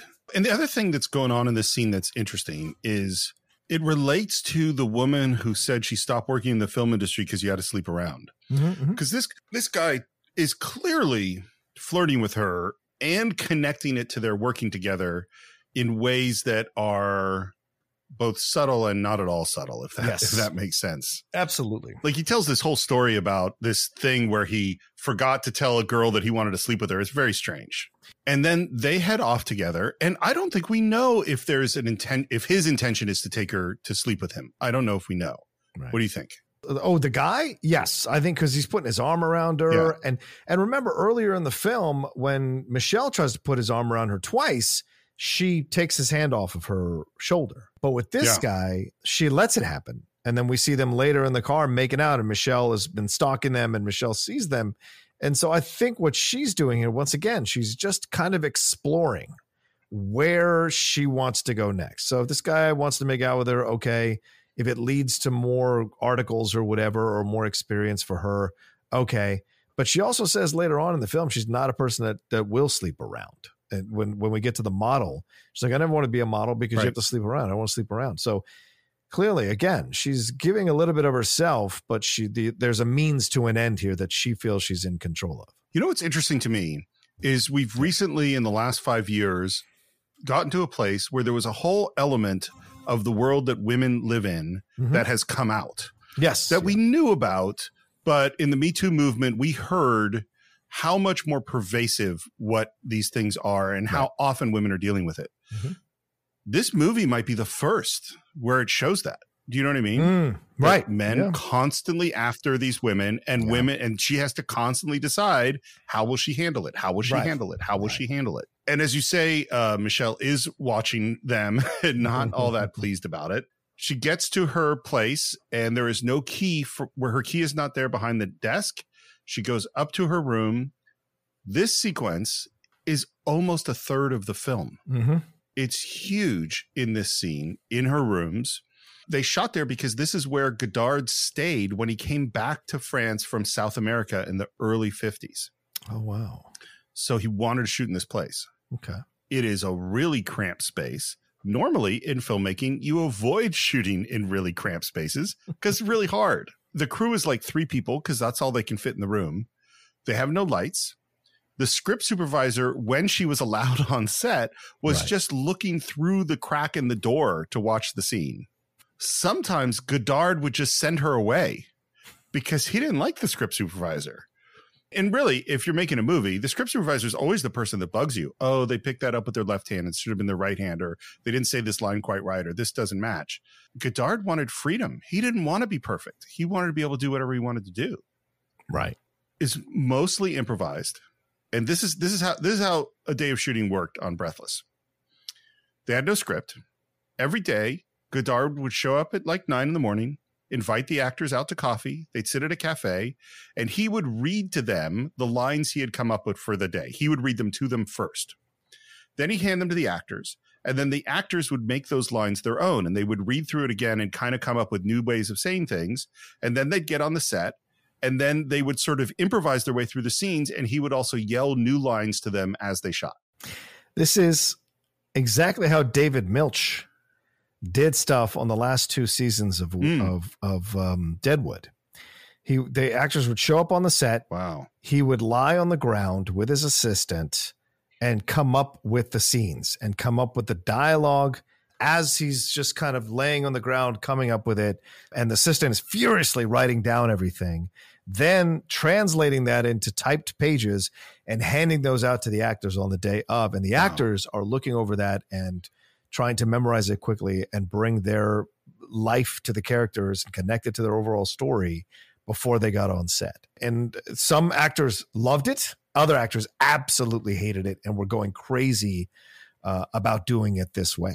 Milch is a genius, and sadly, I think he has now dementia, but he had such an incredible knowledge. And I think one of the reasons that Deadwood works so well is that it feels both improvised and scripted at the same time, which is a rarity in a show. It's so funny because it is exactly, you know, the same thing. I would say, don't do it that way. That's a bad way to do it, but you can't argue with success, you know? Right.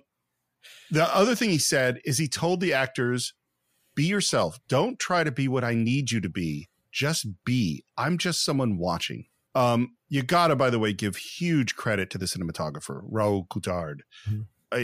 This is not easy. And this is a guy who, you know, is a documentary guy. He shot film in Vietnam when it was, you know, the French War in Vietnam. Mm. And when people are improvising, the cameraman has to be so loose because we got to be pulling focus and following with the actors. It's really, really hard in this tiny little space. Mm. It's amazing. Buongiorno. Mais qu'est-ce que vous faites là? I think there is more honesty of what a couple are like together alone in this scene than almost in any other film I can think of. Yeah. This is the Sunday morning conversation where you're just lying in bed. You don't have anywhere to go. And you're just having playful conversations with the woman or the man that you have feelings for. And you go back and forth and you have these questions and thoughts and comments.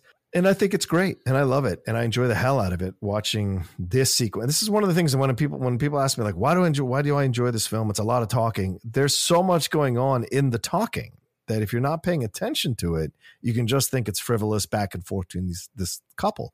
But there's so much happening that is character work about who this Michelle guy is and who Patricia is throughout this time in the apartment. They are so trying to figure each other out. Mm-hmm. I think in a weird way, they totally know each other and they have no idea who the other one is. You know what I mean? Yeah, that's perfect, actually. And there's this moment where he says, don't make such a face. And then they make faces, which is just one of those fun, cute things that people do. I don't know how to pick apart this scene or figure out what lines are important or what lines are not. You know, I hear your point, but I think the only thing to say is this is once again another dance, a new song, and it is him and her trying to get what they want out of the scene, right? She wants to get answers to the questions, and she wants to figure out how she feels about him. She is not going to give herself up to him easily because he's the kind of guy that won't respect that. And he's trying every tactic imaginable and bulldozing through her questions, through her comments, through her thoughts. He tries to, you know, pick up her dress and she slaps him. So this is just a dance of these two people. One is trying to figure out where she wants to go with her affections and her life, really. And one is trying to convince the other one to go with him and go off into Rome. And this is a microcosm of this whole issue or whole situation between the both of them. And I think the important stuff is subjective. What do you think is important versus what someone else watching might think is important? The whole overall point of this is that this is the slow seduction which ends up with them eventually making love and him spending the night. And we wake up the next morning and she says, well, that's that. I agree with all that. I think they're like some key moments. Like one, he says, she asks why he's here. Sure. And he says, because I want to sleep with you again. And she says, that's hardly a reason. And he says, sure it is. It means I love you. Do you think he thinks that's true? No, of course not. I don't think so either. I think he's just using the tactics. He's a man. He's like, oh, if I tell her I love her, then she'll sleep with me. And she says, but I don't know if I love you. And then there's this moment later where she says, because I'm trying to find out what it is I like about you. And then she says, I want us to be Romeo and Juliet. Right. Which is weird to me because both of them die. Yeah, exactly. She says Romeo couldn't live without Juliet. Right. Do you think Michelle can live without Patricia? I think he can try. I mean, I think he has. But yes, I think he can live without her. I think not only do I think he can live without her, I think at this moment he is fascinated by her. Yeah. But I think if what happens didn't happen and she didn't stay with him, there would be another woman he would be fascinated with 6 months from now. Yeah. That's what I think. Then there's this moment where he says, give me a smile. And she refuses. And he says, I'll count to 8. If by 8 you haven't smiled, I'll strangle you. And he puts his hands on her throat. Yeah. And he counts. 2, 3, 4, 5, 6, 7. This is such a weird, intimate. You know what it reminds me of, John? Is a scene that I know you love, which is the scene in what the fuck's the movie called? Paul Thomas Anderson with Adam Sandler that we did, Punch Drunk Love. Oh, Punch Drunk Love, yes. The scene with them in bed, where they're saying horrible that they want to, you know, beat each other up, essentially. Want to take a hammer to your face. Yeah. That's what this reminds me of. It is so weird and so... And it's not like I really think he's going to strangle her, but like there's this, we're in this really weird place. And the end, she doesn't smile and he goes 7.5, 7.75. And then he says, you're such a coward. You're going to smile. And she does. Yeah. The mix of coward with her not being willing to smile. That's like, you're a coward because you're not loving me, because you're not going with me to Rome, because you're not smiling. You're not embracing the emotional side, the passion. You know what I mean? Right. That's why. And then she does smile, of course. Right. But only on her terms. And they go past the 8 count again. Yeah. It is always on her terms, you know, and she feels she's not threatened by him at all. He puts his hands around. She knows. No, I don't think she's scared of him strangling her. Yeah, exactly. This movie obviously is referencing lots of movies. We talked about Touch of Evil. We talked about Bogart. There's one point where he says, why do I always fall for girls that aren't my type or something? That's a Dashiell Hammett line. And then there's this moment. Do you ever think about death? I do all the time. That's totally referencing Ingmar Bergman now, you know, who is obviously obsessed with death. And then she goes to put up a poster and is trying to find where the poster fits. And this is the moment at which he kind of pulls up her dress and she slaps at him. He says, I want to sleep with you again because you're beautiful. I'm not. Then because you're ugly. He calls her kid, which just makes me think of, here's looking at you, kid. Right. And he says this interesting thing about telling the truth. He says, it's like power. Better to tell the truth. Then others think that you're bluffing and that's how you win. This is like poker. Totally. Well, it is because like, how about the line, I'll stare at you until you stop staring at me. Right. It's all this stuff. Yep. And then she rolls up that poster and she looks through it and the music changes from his theme to her theme at this moment. And the camera pushes in, zooms in through the poster to his face. The shot is remarkable. Yeah. Incredible. Apparently, this is a ripoff of a sequence from a 1940 Western where the shot was framed through the barrel of a gun. Wow. Well, this is this weird love of like genre films that they're turning into art films. That's a good point. Yeah. And then we cut to them kissing. And she says, I'll hang my poster in the bathroom. I think the poster, her trying to find the poster is her trying to find a place for him in her life. Oh, that's good symbolism. Fit into my life. Yeah, that's actually really good symbolism. We're in the bathroom. This is as intimate a location as you can have. And he's like, has this weird mitten that he's rubbing his face with, and she's cleaning her feet in the bidet. I mean, you can't get more intimate. This is this has never been seen in a film, you know? Right. And in this incredibly intimate moment, she says, I'm pregnant. Right. Is she pregnant? I don't know. And she says she doesn't know. And she says she's gone in and gotten the test and won't. She hasn't gotten the test yet. She's gone in, but she has to go back for the test on Thursday. Oh, okay. I thought she was going back for the results. Okay. So she's going back for the test. Oh, it could be that. Yeah. And his response is, you should have been more careful. Right. That's his way of getting out of the responsibility of it all. Yeah. You know, and she says later on, I think like I told you that to see how you'd respond to it, you know? So again, she's still figuring out whether this guy is the right guy for her. Well, it's weird that what she's having to figure out both how he feels about her, and how she feels about him. Like normally we're only trying to figure out one of those two things. You know what I mean? True. She's trying to figure out both of them. There's this really interesting moment. He goes back. He's again making these phone calls about, you know, whether about getting his money, and she's looking at herself in the mirror, and she holds up her fingers and starts counting. Yeah. My impression of what she's counting is the days since her last period. Yes. That's what I think so too. And then she covers her face when she comes up with the number. Or the days since she was supposed to have her period and she hasn't. Right. That's so how many days she's late. Exactly. Exactly. Yeah. I think, as like everything else, we don't know, but I think she might be pregnant. I don't think she knows for sure. I think she's in that gray area. She's late. And maybe it's nothing, but it could be something. Right. There's this moment, I think you mentioned before. He says, "You Americans are so dumb. You adore Lafayette and Maurice Chevalier, and they are the dumbest French."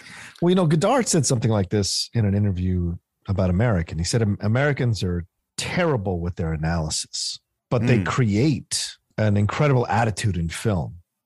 And he said, "The French have to create their own attitude in film," which implies that they have intelligent analytical people in France.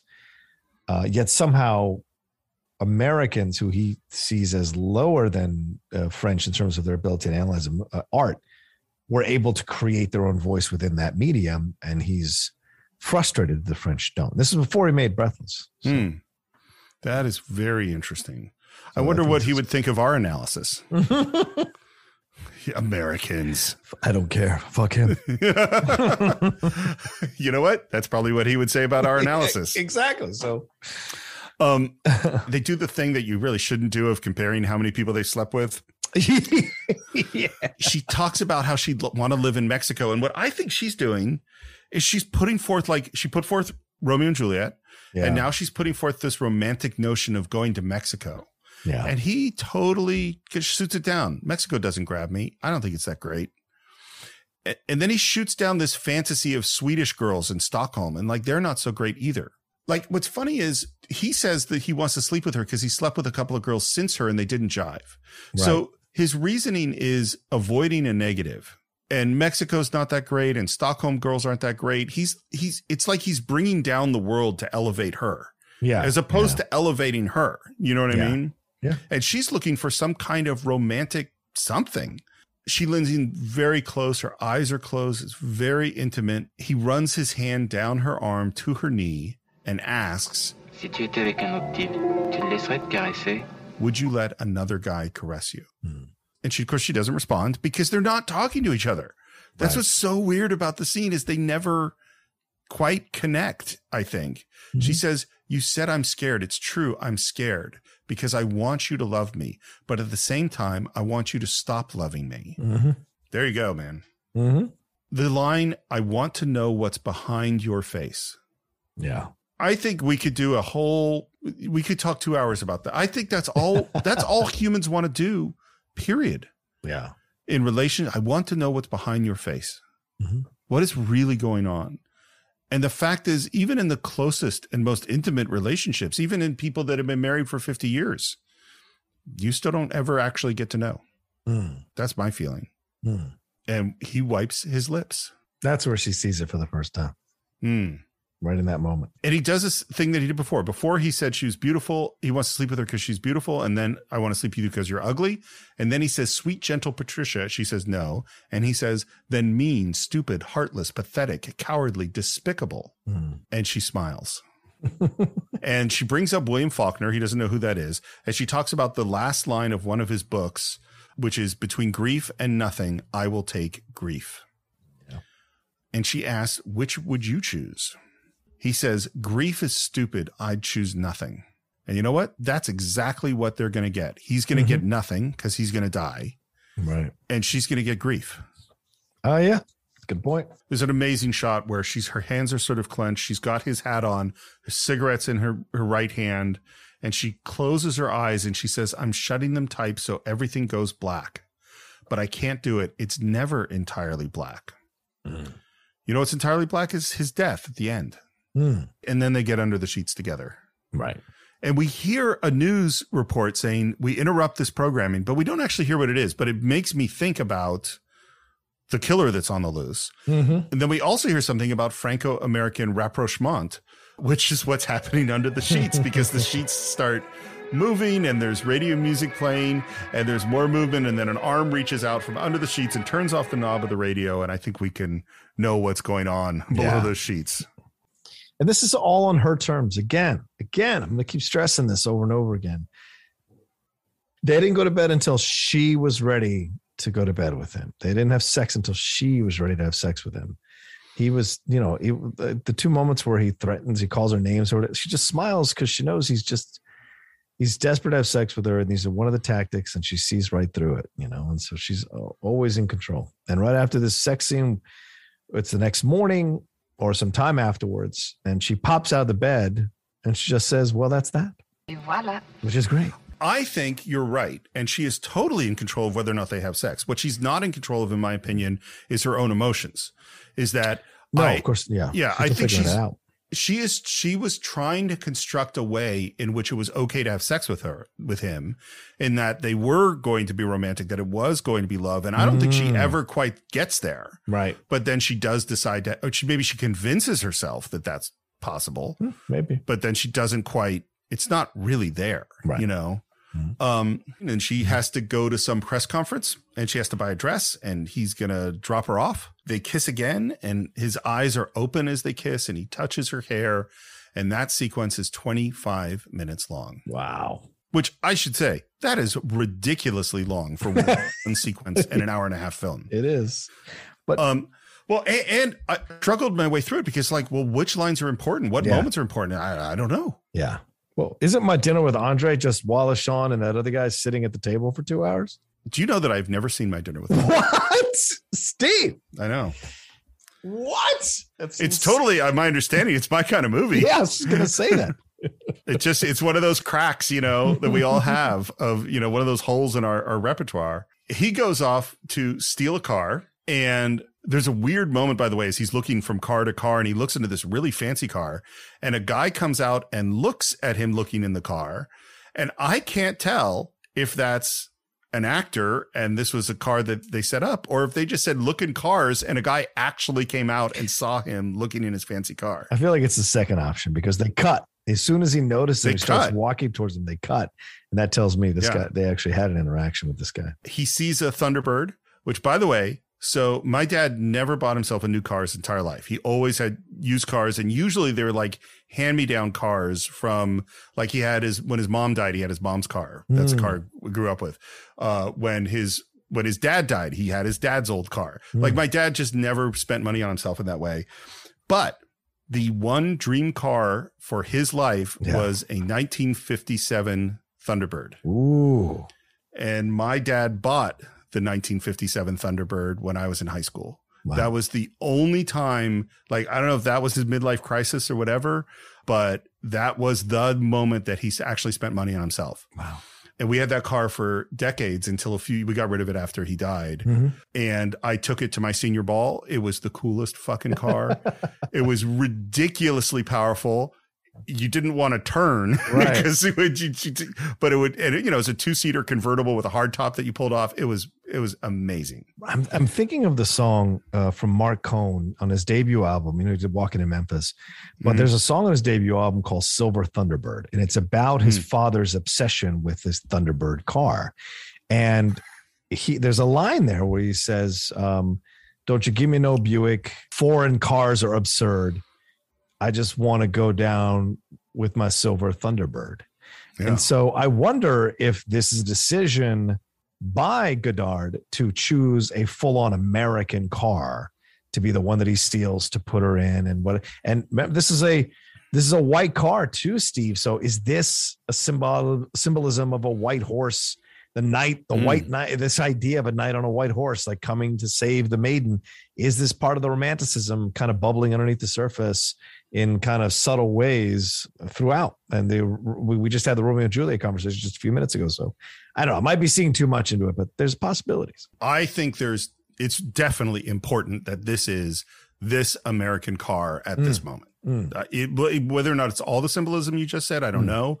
But the connection to America and, you know, American style and American, you know, stuff is really important in this film and important, you know, France in post-World War II was obsessed with America.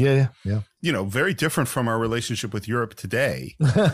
So he sees the guy who comes out of the T-Bird. He follows him into this place. They go up in this elevator. The shot in the elevator is incredible. It's one of those, you know, cage elevators where you can see through it and they go in and out of the dark. Nothing like this had ever been seen on film before because film stock was too slow to photograph this level of low light. You needed a lot more light to photograph things. Here's how they did it. This was not shot with motion picture film. Still photography films was faster than motion picture film at this time.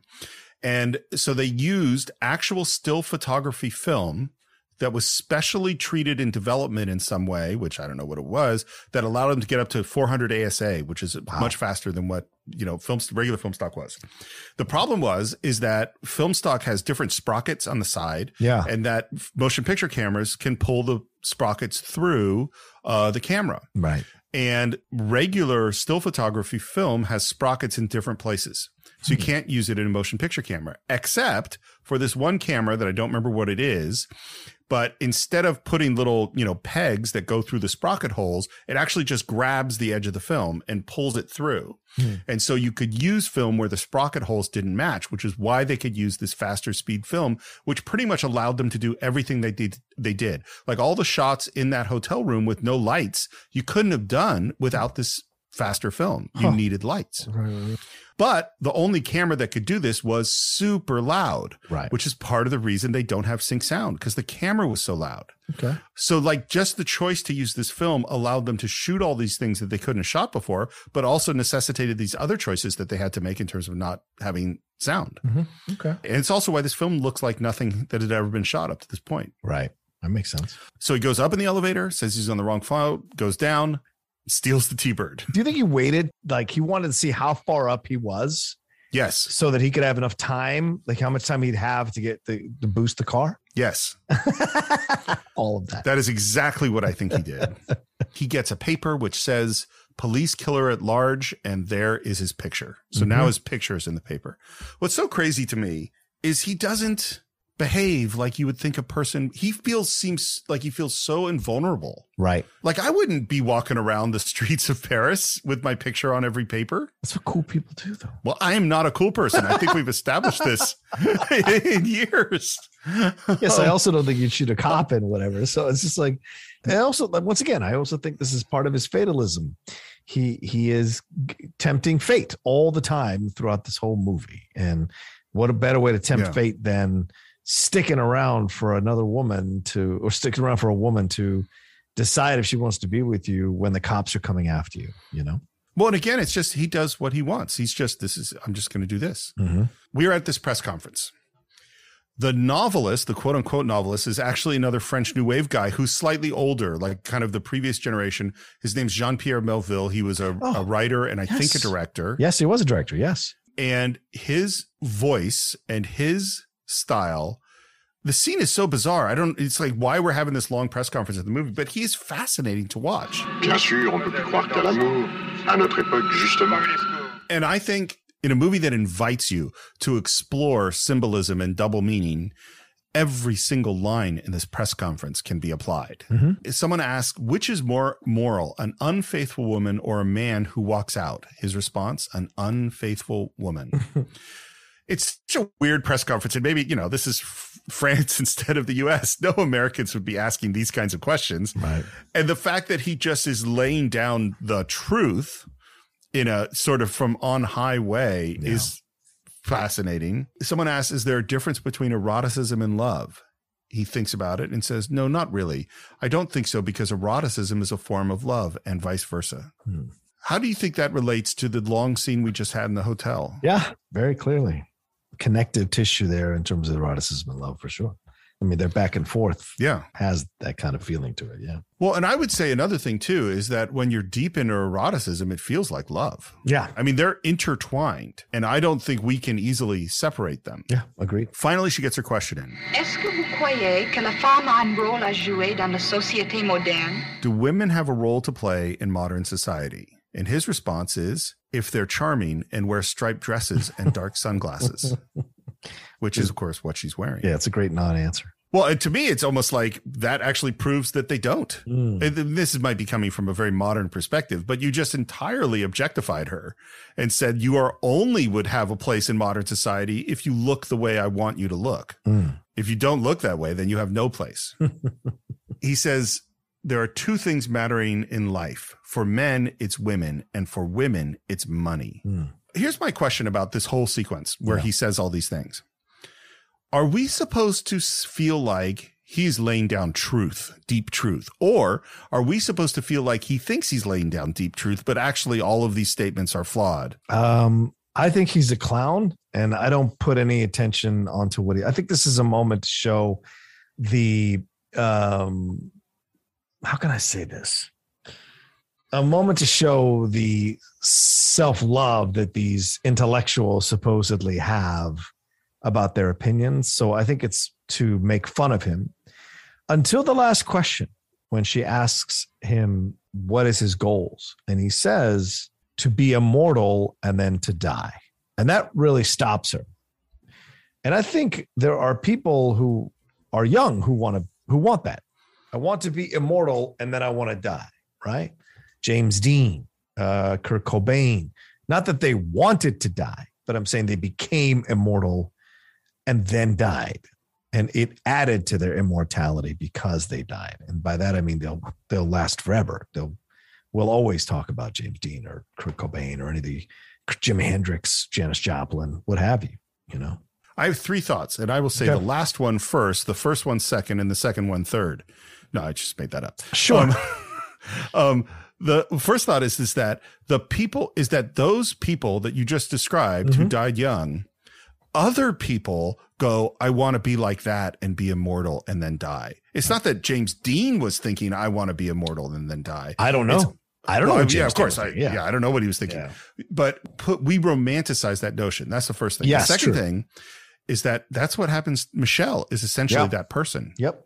He's going to be immortal, and particularly because of this movie, he is immortal and then dies. Right. And the third thing is I think there's a contrast between how we in the audience might interpret this guy saying this stuff, which is a wide range. Some people might be listening going, yeah, that's exactly it. And some people might be criticizing or thinking that he's a clown or bloviating or whatever. Mm-hmm. There's a difference between that and how is Patricia taking in all of these things that he's saying? Yeah, good point. I think she might be believing him more than maybe I am, you know, from where she is. Because things he's saying about dominating and what do women want and eroticism, it's literally talking about her relationship right now. We dissolve to him driving in the T-Bird, and he pulls into what looks kind of almost like a junkyard. And there's a dog there, and he is there, what looks like, to fence the car. But the people there, they were expecting an Oldsmobile, which he says it fell through. Mm-hmm. Now, they know he stole the car, right? Right, of course. It's the chop shop. He says he'll give him 800,000 francs for it, but he can't pay him till next week. And the reason he can't pay him till next week is the guy's got the newspaper where his picture is in as the murderer of a cop. Mm-hmm. And what I like is he says, it's basically like, look, if you're still alive or still free, I will pay you for the car, but I'm not going to pay you now while you're being chased by the cops. Right. He asks to use the phone and goes in and again calls for Antonio. And while they're doing that, this guy pulls the distributor caps off the car. He comes out, asks for a loan of 10,000 francs. No, 5,000 francs. No. And then realizes they pulled the distributor cap and punches the guy. Yeah. Just to get cab fare out of there. Kicks the crap out of the guy, yeah. They're in a cab. Michelle is the worst customer in the cab. He is horrible. Yeah. Insulting him, trying to get him to go faster, giving directions, yelling at him, criticizing him.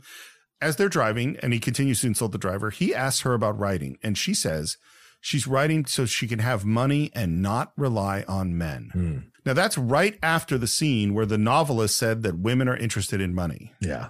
Then they tell the car to wait. Both get out of the car. Yeah. And they go into this totally dark space, and they're just skipping out on the cab without paying, correct? Mm-hmm. Yes. Because she even says it. Why aren't you paying? Yeah. But she doesn't really object. Right. And then they come out of the dark into the light. Again, the shot is beautiful. They say goodbye, and she goes into the office of the Herald Tribune where she's doing some work, and the cops are there, and they immediately go to speak to her, and they show the picture in the paper of Michelle, and the first thing she says is she doesn't recognize him. Yeah. And then they put the pressure on him, on her. They say, careful, kid, you can't fool the Paris police. And then she does recognize him. Right. But says, oh, it was an old photo. So did she recognize him when she first saw the picture? Of course she did. Yeah. Of course she did. Absolutely. And then she gives some information. He's got a Ford T-Bird. She gives the license number. She doesn't know where she is. She's seen him 5 or 6 times. She thought he was nice. They give her a card and say, call us. You don't want any passport problems. Mm-hmm. And then she comes out of the newspaper and the cops scramble back inside, I think essentially so they can follow her. One of them can follow her. Yeah. And Michelle is right there. He's like across the street behind his own newspaper watching them. Yeah. And she starts walking and one of the cops follows her and Michelle follows the cop. And we start to hear applause and we're near a big crowd and we see glimpses of a car with like an American flag and a French flag, a big limousine with an open top. And this is really Eisenhower and de Gaulle in the car. This is filmed right when Eisenhower was visiting France in 1959. I was going to say, if they can't afford a dolly, there's no way they can afford all those extras. Nope. And that's why they cut Steve right before you see the picture, because they would have had to probably pay or whatever for the likeness. So they cut right before you see de Gaulle or you see Eisenhower.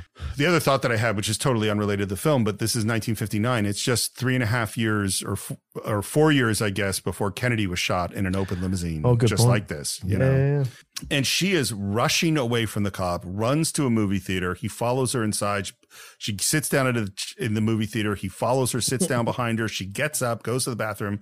She is not acting cool. No. This is not unsuspicious. Right, right. And then she escapes, basically crawls out a window. Yeah. And she runs away from the cops, which just seems really, really stupid. And then we have this immediate jump cut to them together, his hands on her face. And they go back into the movies and watch a Western, and all the dialogue in the film that we're hearing relates perfectly to what they're going through. Yeah, yeah, yeah. They come out of the theater, and now playing on the sides of buildings are those, light, I don't forget what they're called, scrolling lights. Yeah, the headlines. That give the headlines, and it's that about Michelle and that he's wanted. And I don't know if she sees them. Yeah. But let me ask you this. Yeah. Why is she with him at this moment? Because again, she doesn't know what she wants. So she's just kind of playing this particular situation out until its end. There's a difference between there's a guy who wants to sleep with me and I don't know how I feel about him and maybe I should sleep with him and maybe I shouldn't. Mm-hmm. And there's this guy that's wanted by the police for murder. The police know that I know him. The police are actively searching for him. It's the biggest story in the city and I'm hanging out with him. Well, okay. The difference is are different. Sure. But it's different the kind of person you are. Well, that's why I'm asking the question. Yeah. I think that's what I'm saying. I think she's the kind of, I see what you're saying. You're saying a little bit further. Yeah. She's the kind of person who doesn't know what she wants, but she's also the kind of person who has no problem flirting with the dangerous side of things, right? He's a bad boy. So she's playing this thing out. She likes the excitement of it because she's not sure where she stands on it. And so she's going to see this thing to its logical conclusion. And she's on an adventure. So her life's probably boring doing what she's doing. And this is a way to kind of escape, Like you said, if this film influenced Bonnie and Clyde, as you said, Bonnie essentially went with Clyde because she was kind of like bored with her life and wanted some adventure. The other thing that comes out is she's looking at the newspaper and sees that he's married. It says she's married. What is this? And she says that was ages ago. She was a whack. She dumped me or I dumped her. I don't remember. Well, of course. She's the problem, not you, Michelle, of course. Well, and is he still married or is he not still married? I think he's still married because it doesn't say he got divorced. He's definitely still married. And then we get into this thing. How do they find out? And he said, well, someone must have seen. And she says, that's horrible, informing on people. So, yeah. But he responds going, no. It's the same thing. Informers inform. Burglars burgle. And all of that. He's to him, it's the murderer's murder, murderer's murder, and lovers love. It's all the natural order of things in his mind. So, and my question is, when she says that's horrible informing on people, is she already thinking of informing on him? That's a good point. Yeah, maybe, because she's going to obviously do it later. Maybe she's considering it. And the fact that he said, no, informers inform, burglars burgle, blah, blah, blah. So in a way, he's kind of giving her license to do so without judgment. And there's difference between thinking about it and thinking about it, if you know what I mean. Yes. Like, you know, the what am I going to do has got to be going through her head. Mm-hmm. And then they got to get rid of the car they have and steal another car. And they steal a Cadillac Eldorado. And I think this is, you're right, this is totally Bonnie and Clyde at this moment. Yeah. And we go to a restaurant and I think we're finally going to meet Antonio. Because the whole time I was thinking, is Antonio dodging him? Yeah, right. But I kind of think based on meeting Antonio that that doesn't seem like what it is. Mm-hmm. It seems like these people actually are going to look out for Michelle on some level, you know. The other thing that's weird in the scene, we're at a restaurant and this girl that's like kissing guys to be photographed so that they can blackmail the guys, which is interesting. And then also the dude that she works with is at the same place. Yeah. It's very, very strange. And basically we hear from Antonio that there's a place that they can stay, and they go to this house where there's a photo shoot going on. And it's funny. There's a moment in the hotel room where Michelle was looking through a book of sort of erotic pictures. And now we're seeing kind of erotic pictures being taken again, something that wasn't shown on film. Right. And he asks her, why did you talk to that guy in the cafe? And she says, to make sure I didn't love him anymore. Yeah. That's an interesting line, because first of all, that means that she's saying she did love him at a certain point. Right. Otherwise, she wouldn't have said it that way. But that's also what she's doing with Michelle. Right. The photographer and the model, they leave. We play some music. He had said he wasn't into music, but he's into this Mozart because it's clarinet. And now he says, my dad was a great clarinetist. Mm. This is the one thing where I go, I think this maybe is the truth. Mm. I don't know that anything else Michelle has said about his past is true. It might be, but this one I think is. Yeah. It seems like they've been together for a while. Maybe they've slept together again. He is in this chair in his underwear again, calling on the phone, and he sends her out to buy like a newspaper and some milk. There's this high angle. She starts to go. She comes back and she looks at him. Michel. And he kind of goes, what? Quoi? And she says nothing. Mia. François. I'm just looking at you. Je te regarde. What does that mean? I think it's her taking one last look. Because she's decided. Yeah, she has decided. Yeah. She goes to like a cafe and first orders a scotch, which they don't have, switches to coffee, and then she calls the cops and turns them in. Apparently, Gene Seberg and Godard had a huge fight on the set this day. Wow. Because she wanted it to be bigger.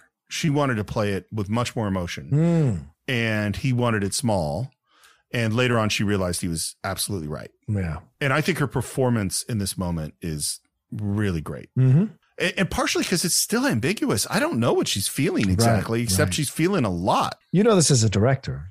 Actors sometimes want to play that scene.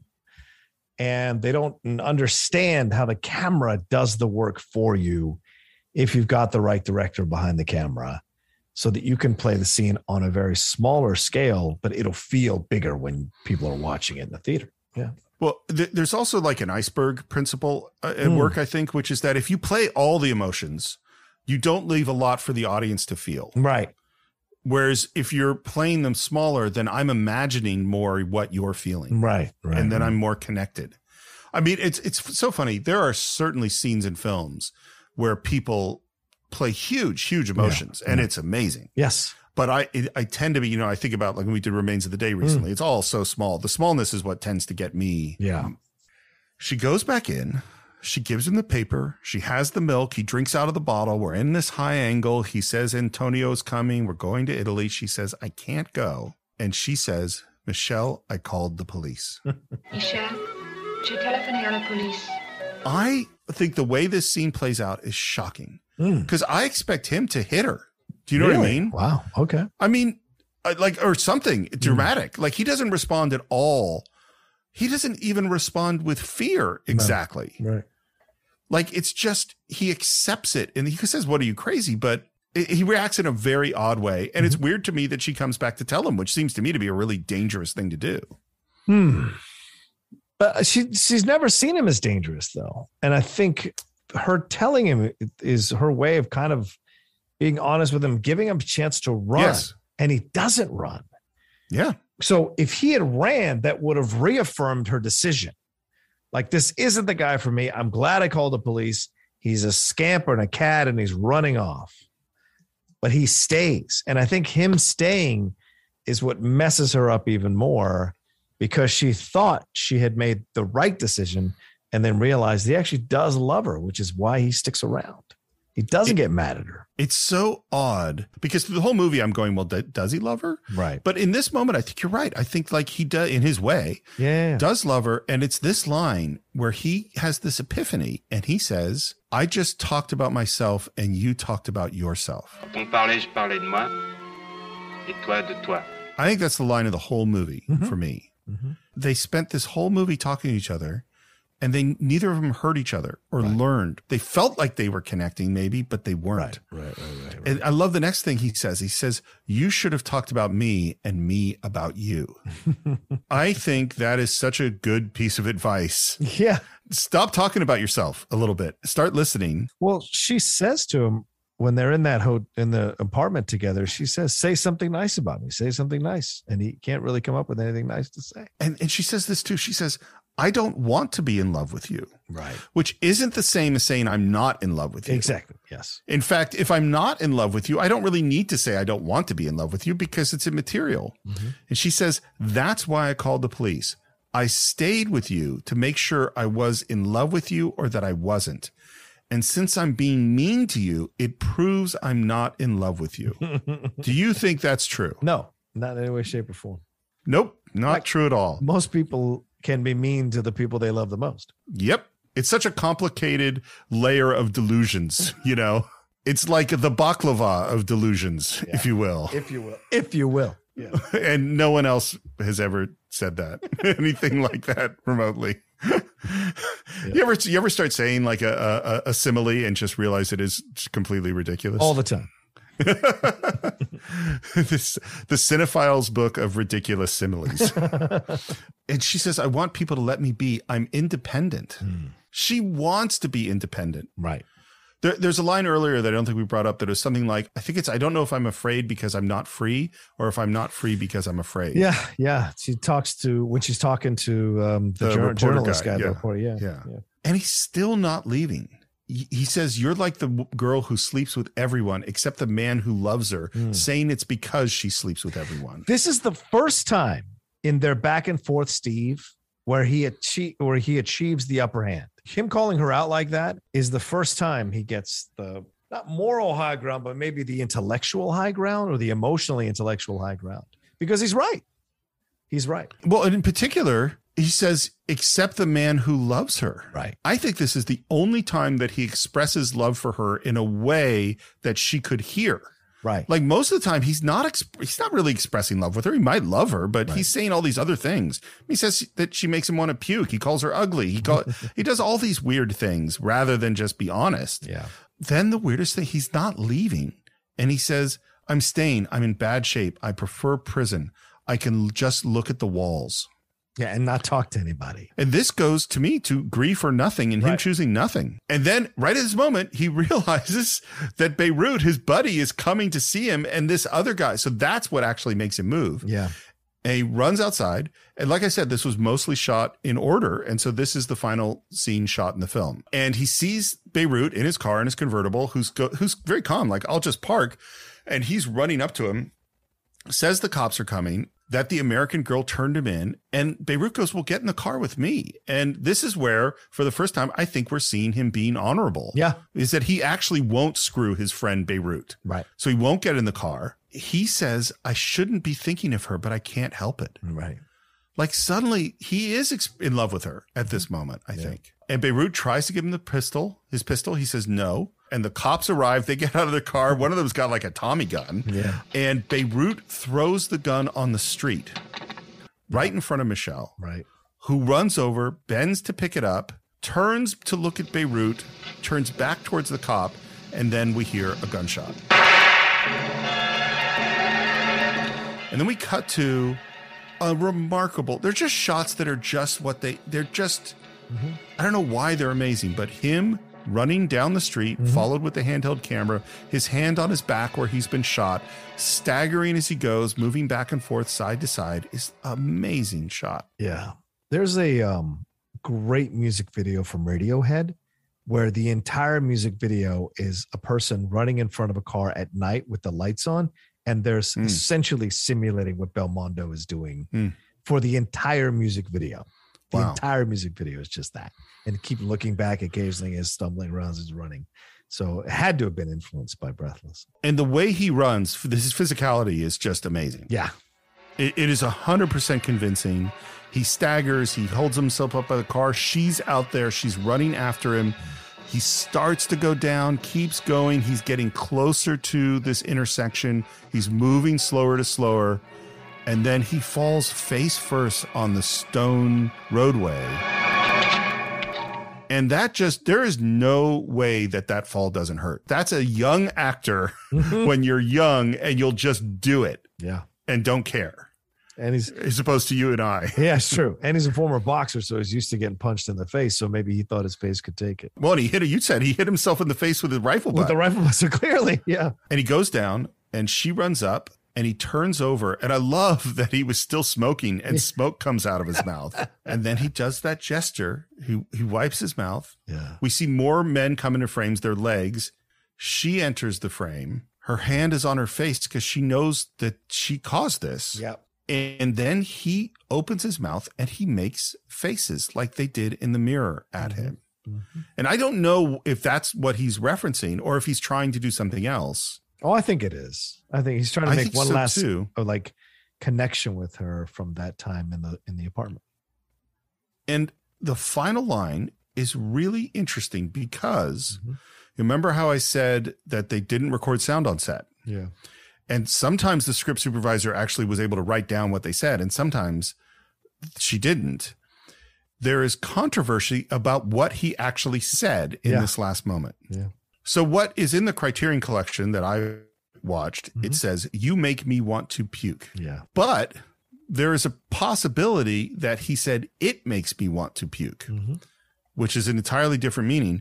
And in various translations, they've said other, because the word he says isn't actually puke. Yeah. It's more like it's disgusting. Right. One of the translations is, "It's disgusting, really." And she says, "What did he say?" And the cop says, "He said, you're a real scumbag." And she says, "What's a scumbag?" And those are different, you know? Yeah.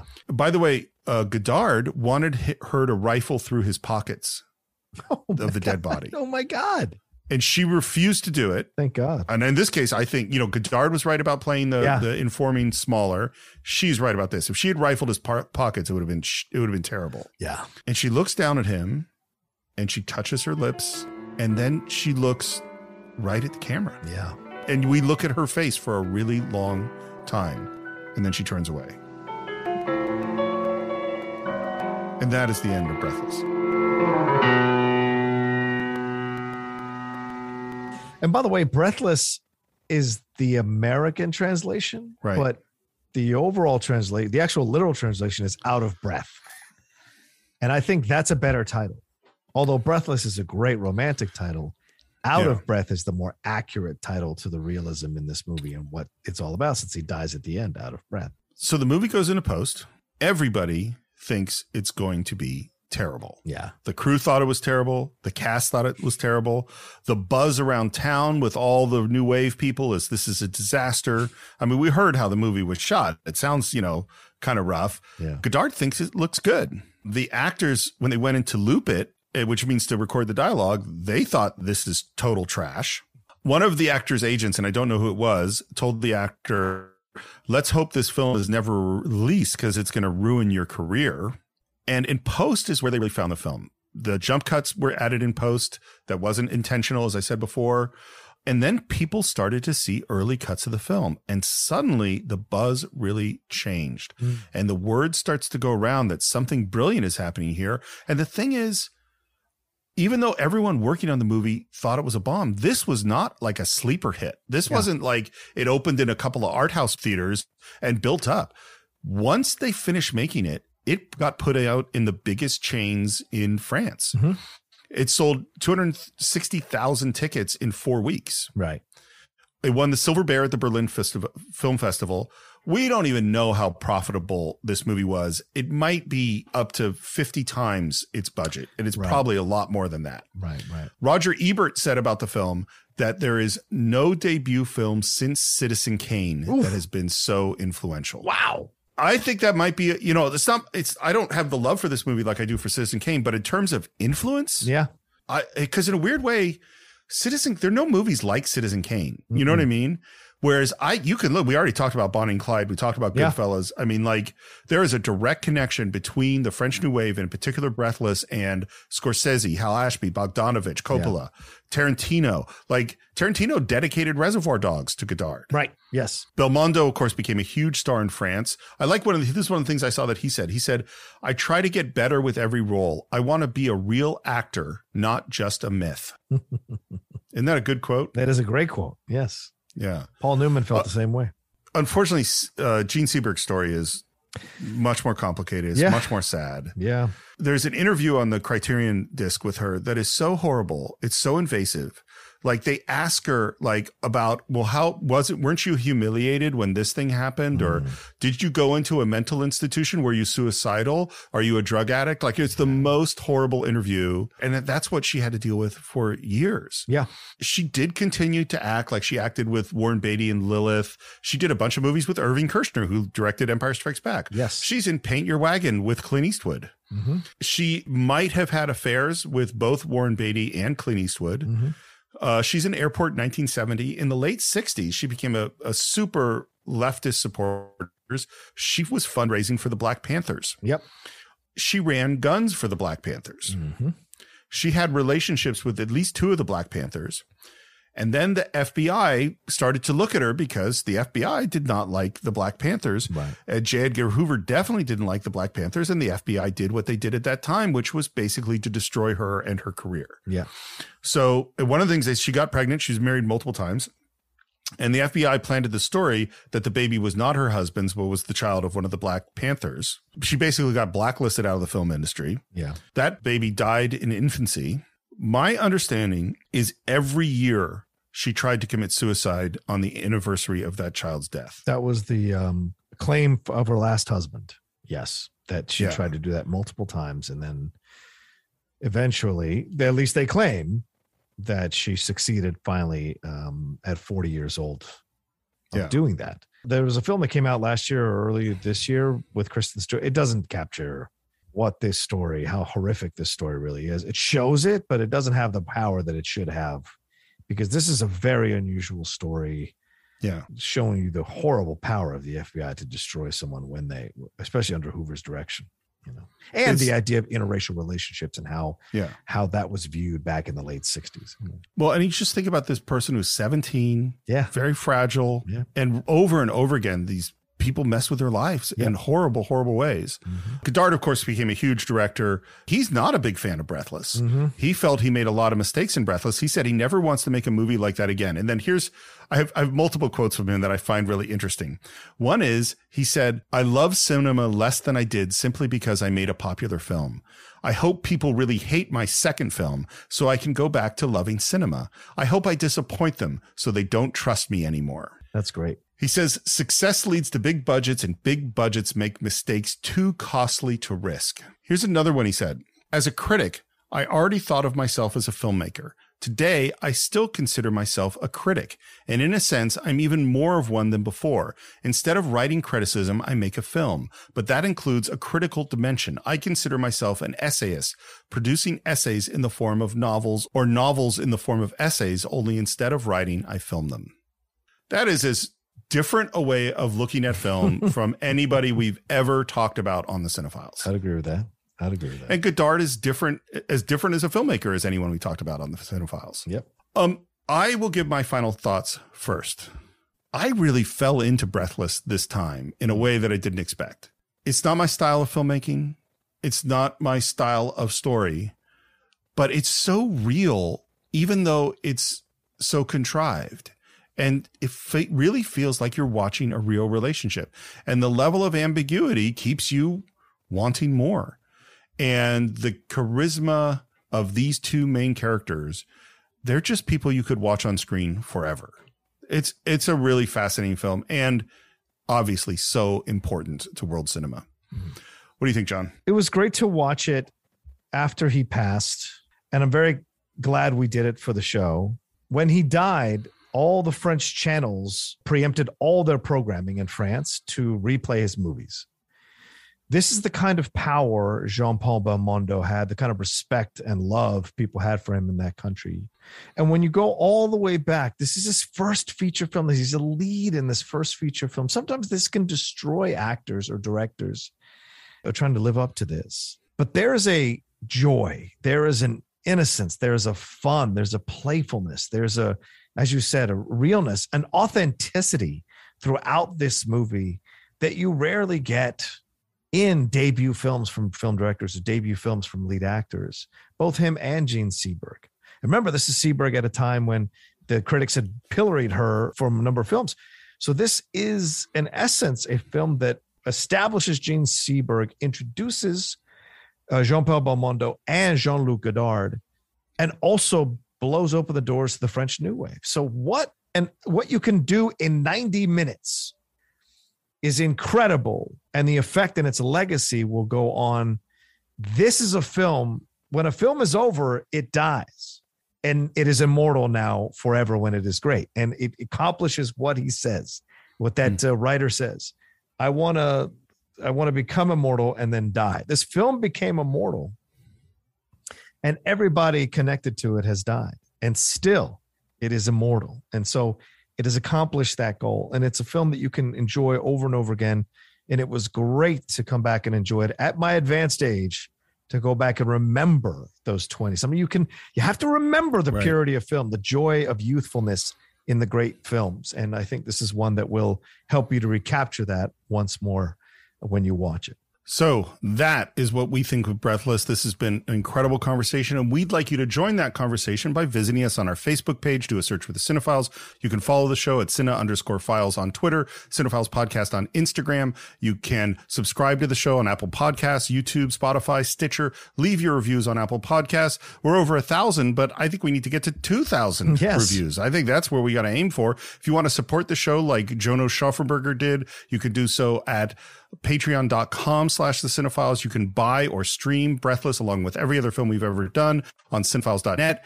You can follow me at SR Morris on Twitter, Morris1 on Instagram. And if you like Star Trek, you can check out Enterprise Incidents. We are just finishing up season 1. Hopefully John will come back for one of his favorite episodes in season 2. John, where will people find you? You can always find me at The Roca Says on Twitter and on Instagram, and over on my YouTube channel, youtube.com/JohnRocaSays. Just crossed 18,000 subscribers. So come on over and hang out with us for all the reviews, trailer reactions, and live shows we do there. And on Twitch, The Outlaw Nation, all one word there, for watch alongs and play alongs. And I think that is it for this week. We will see you next time for another great film on The Cine-Files.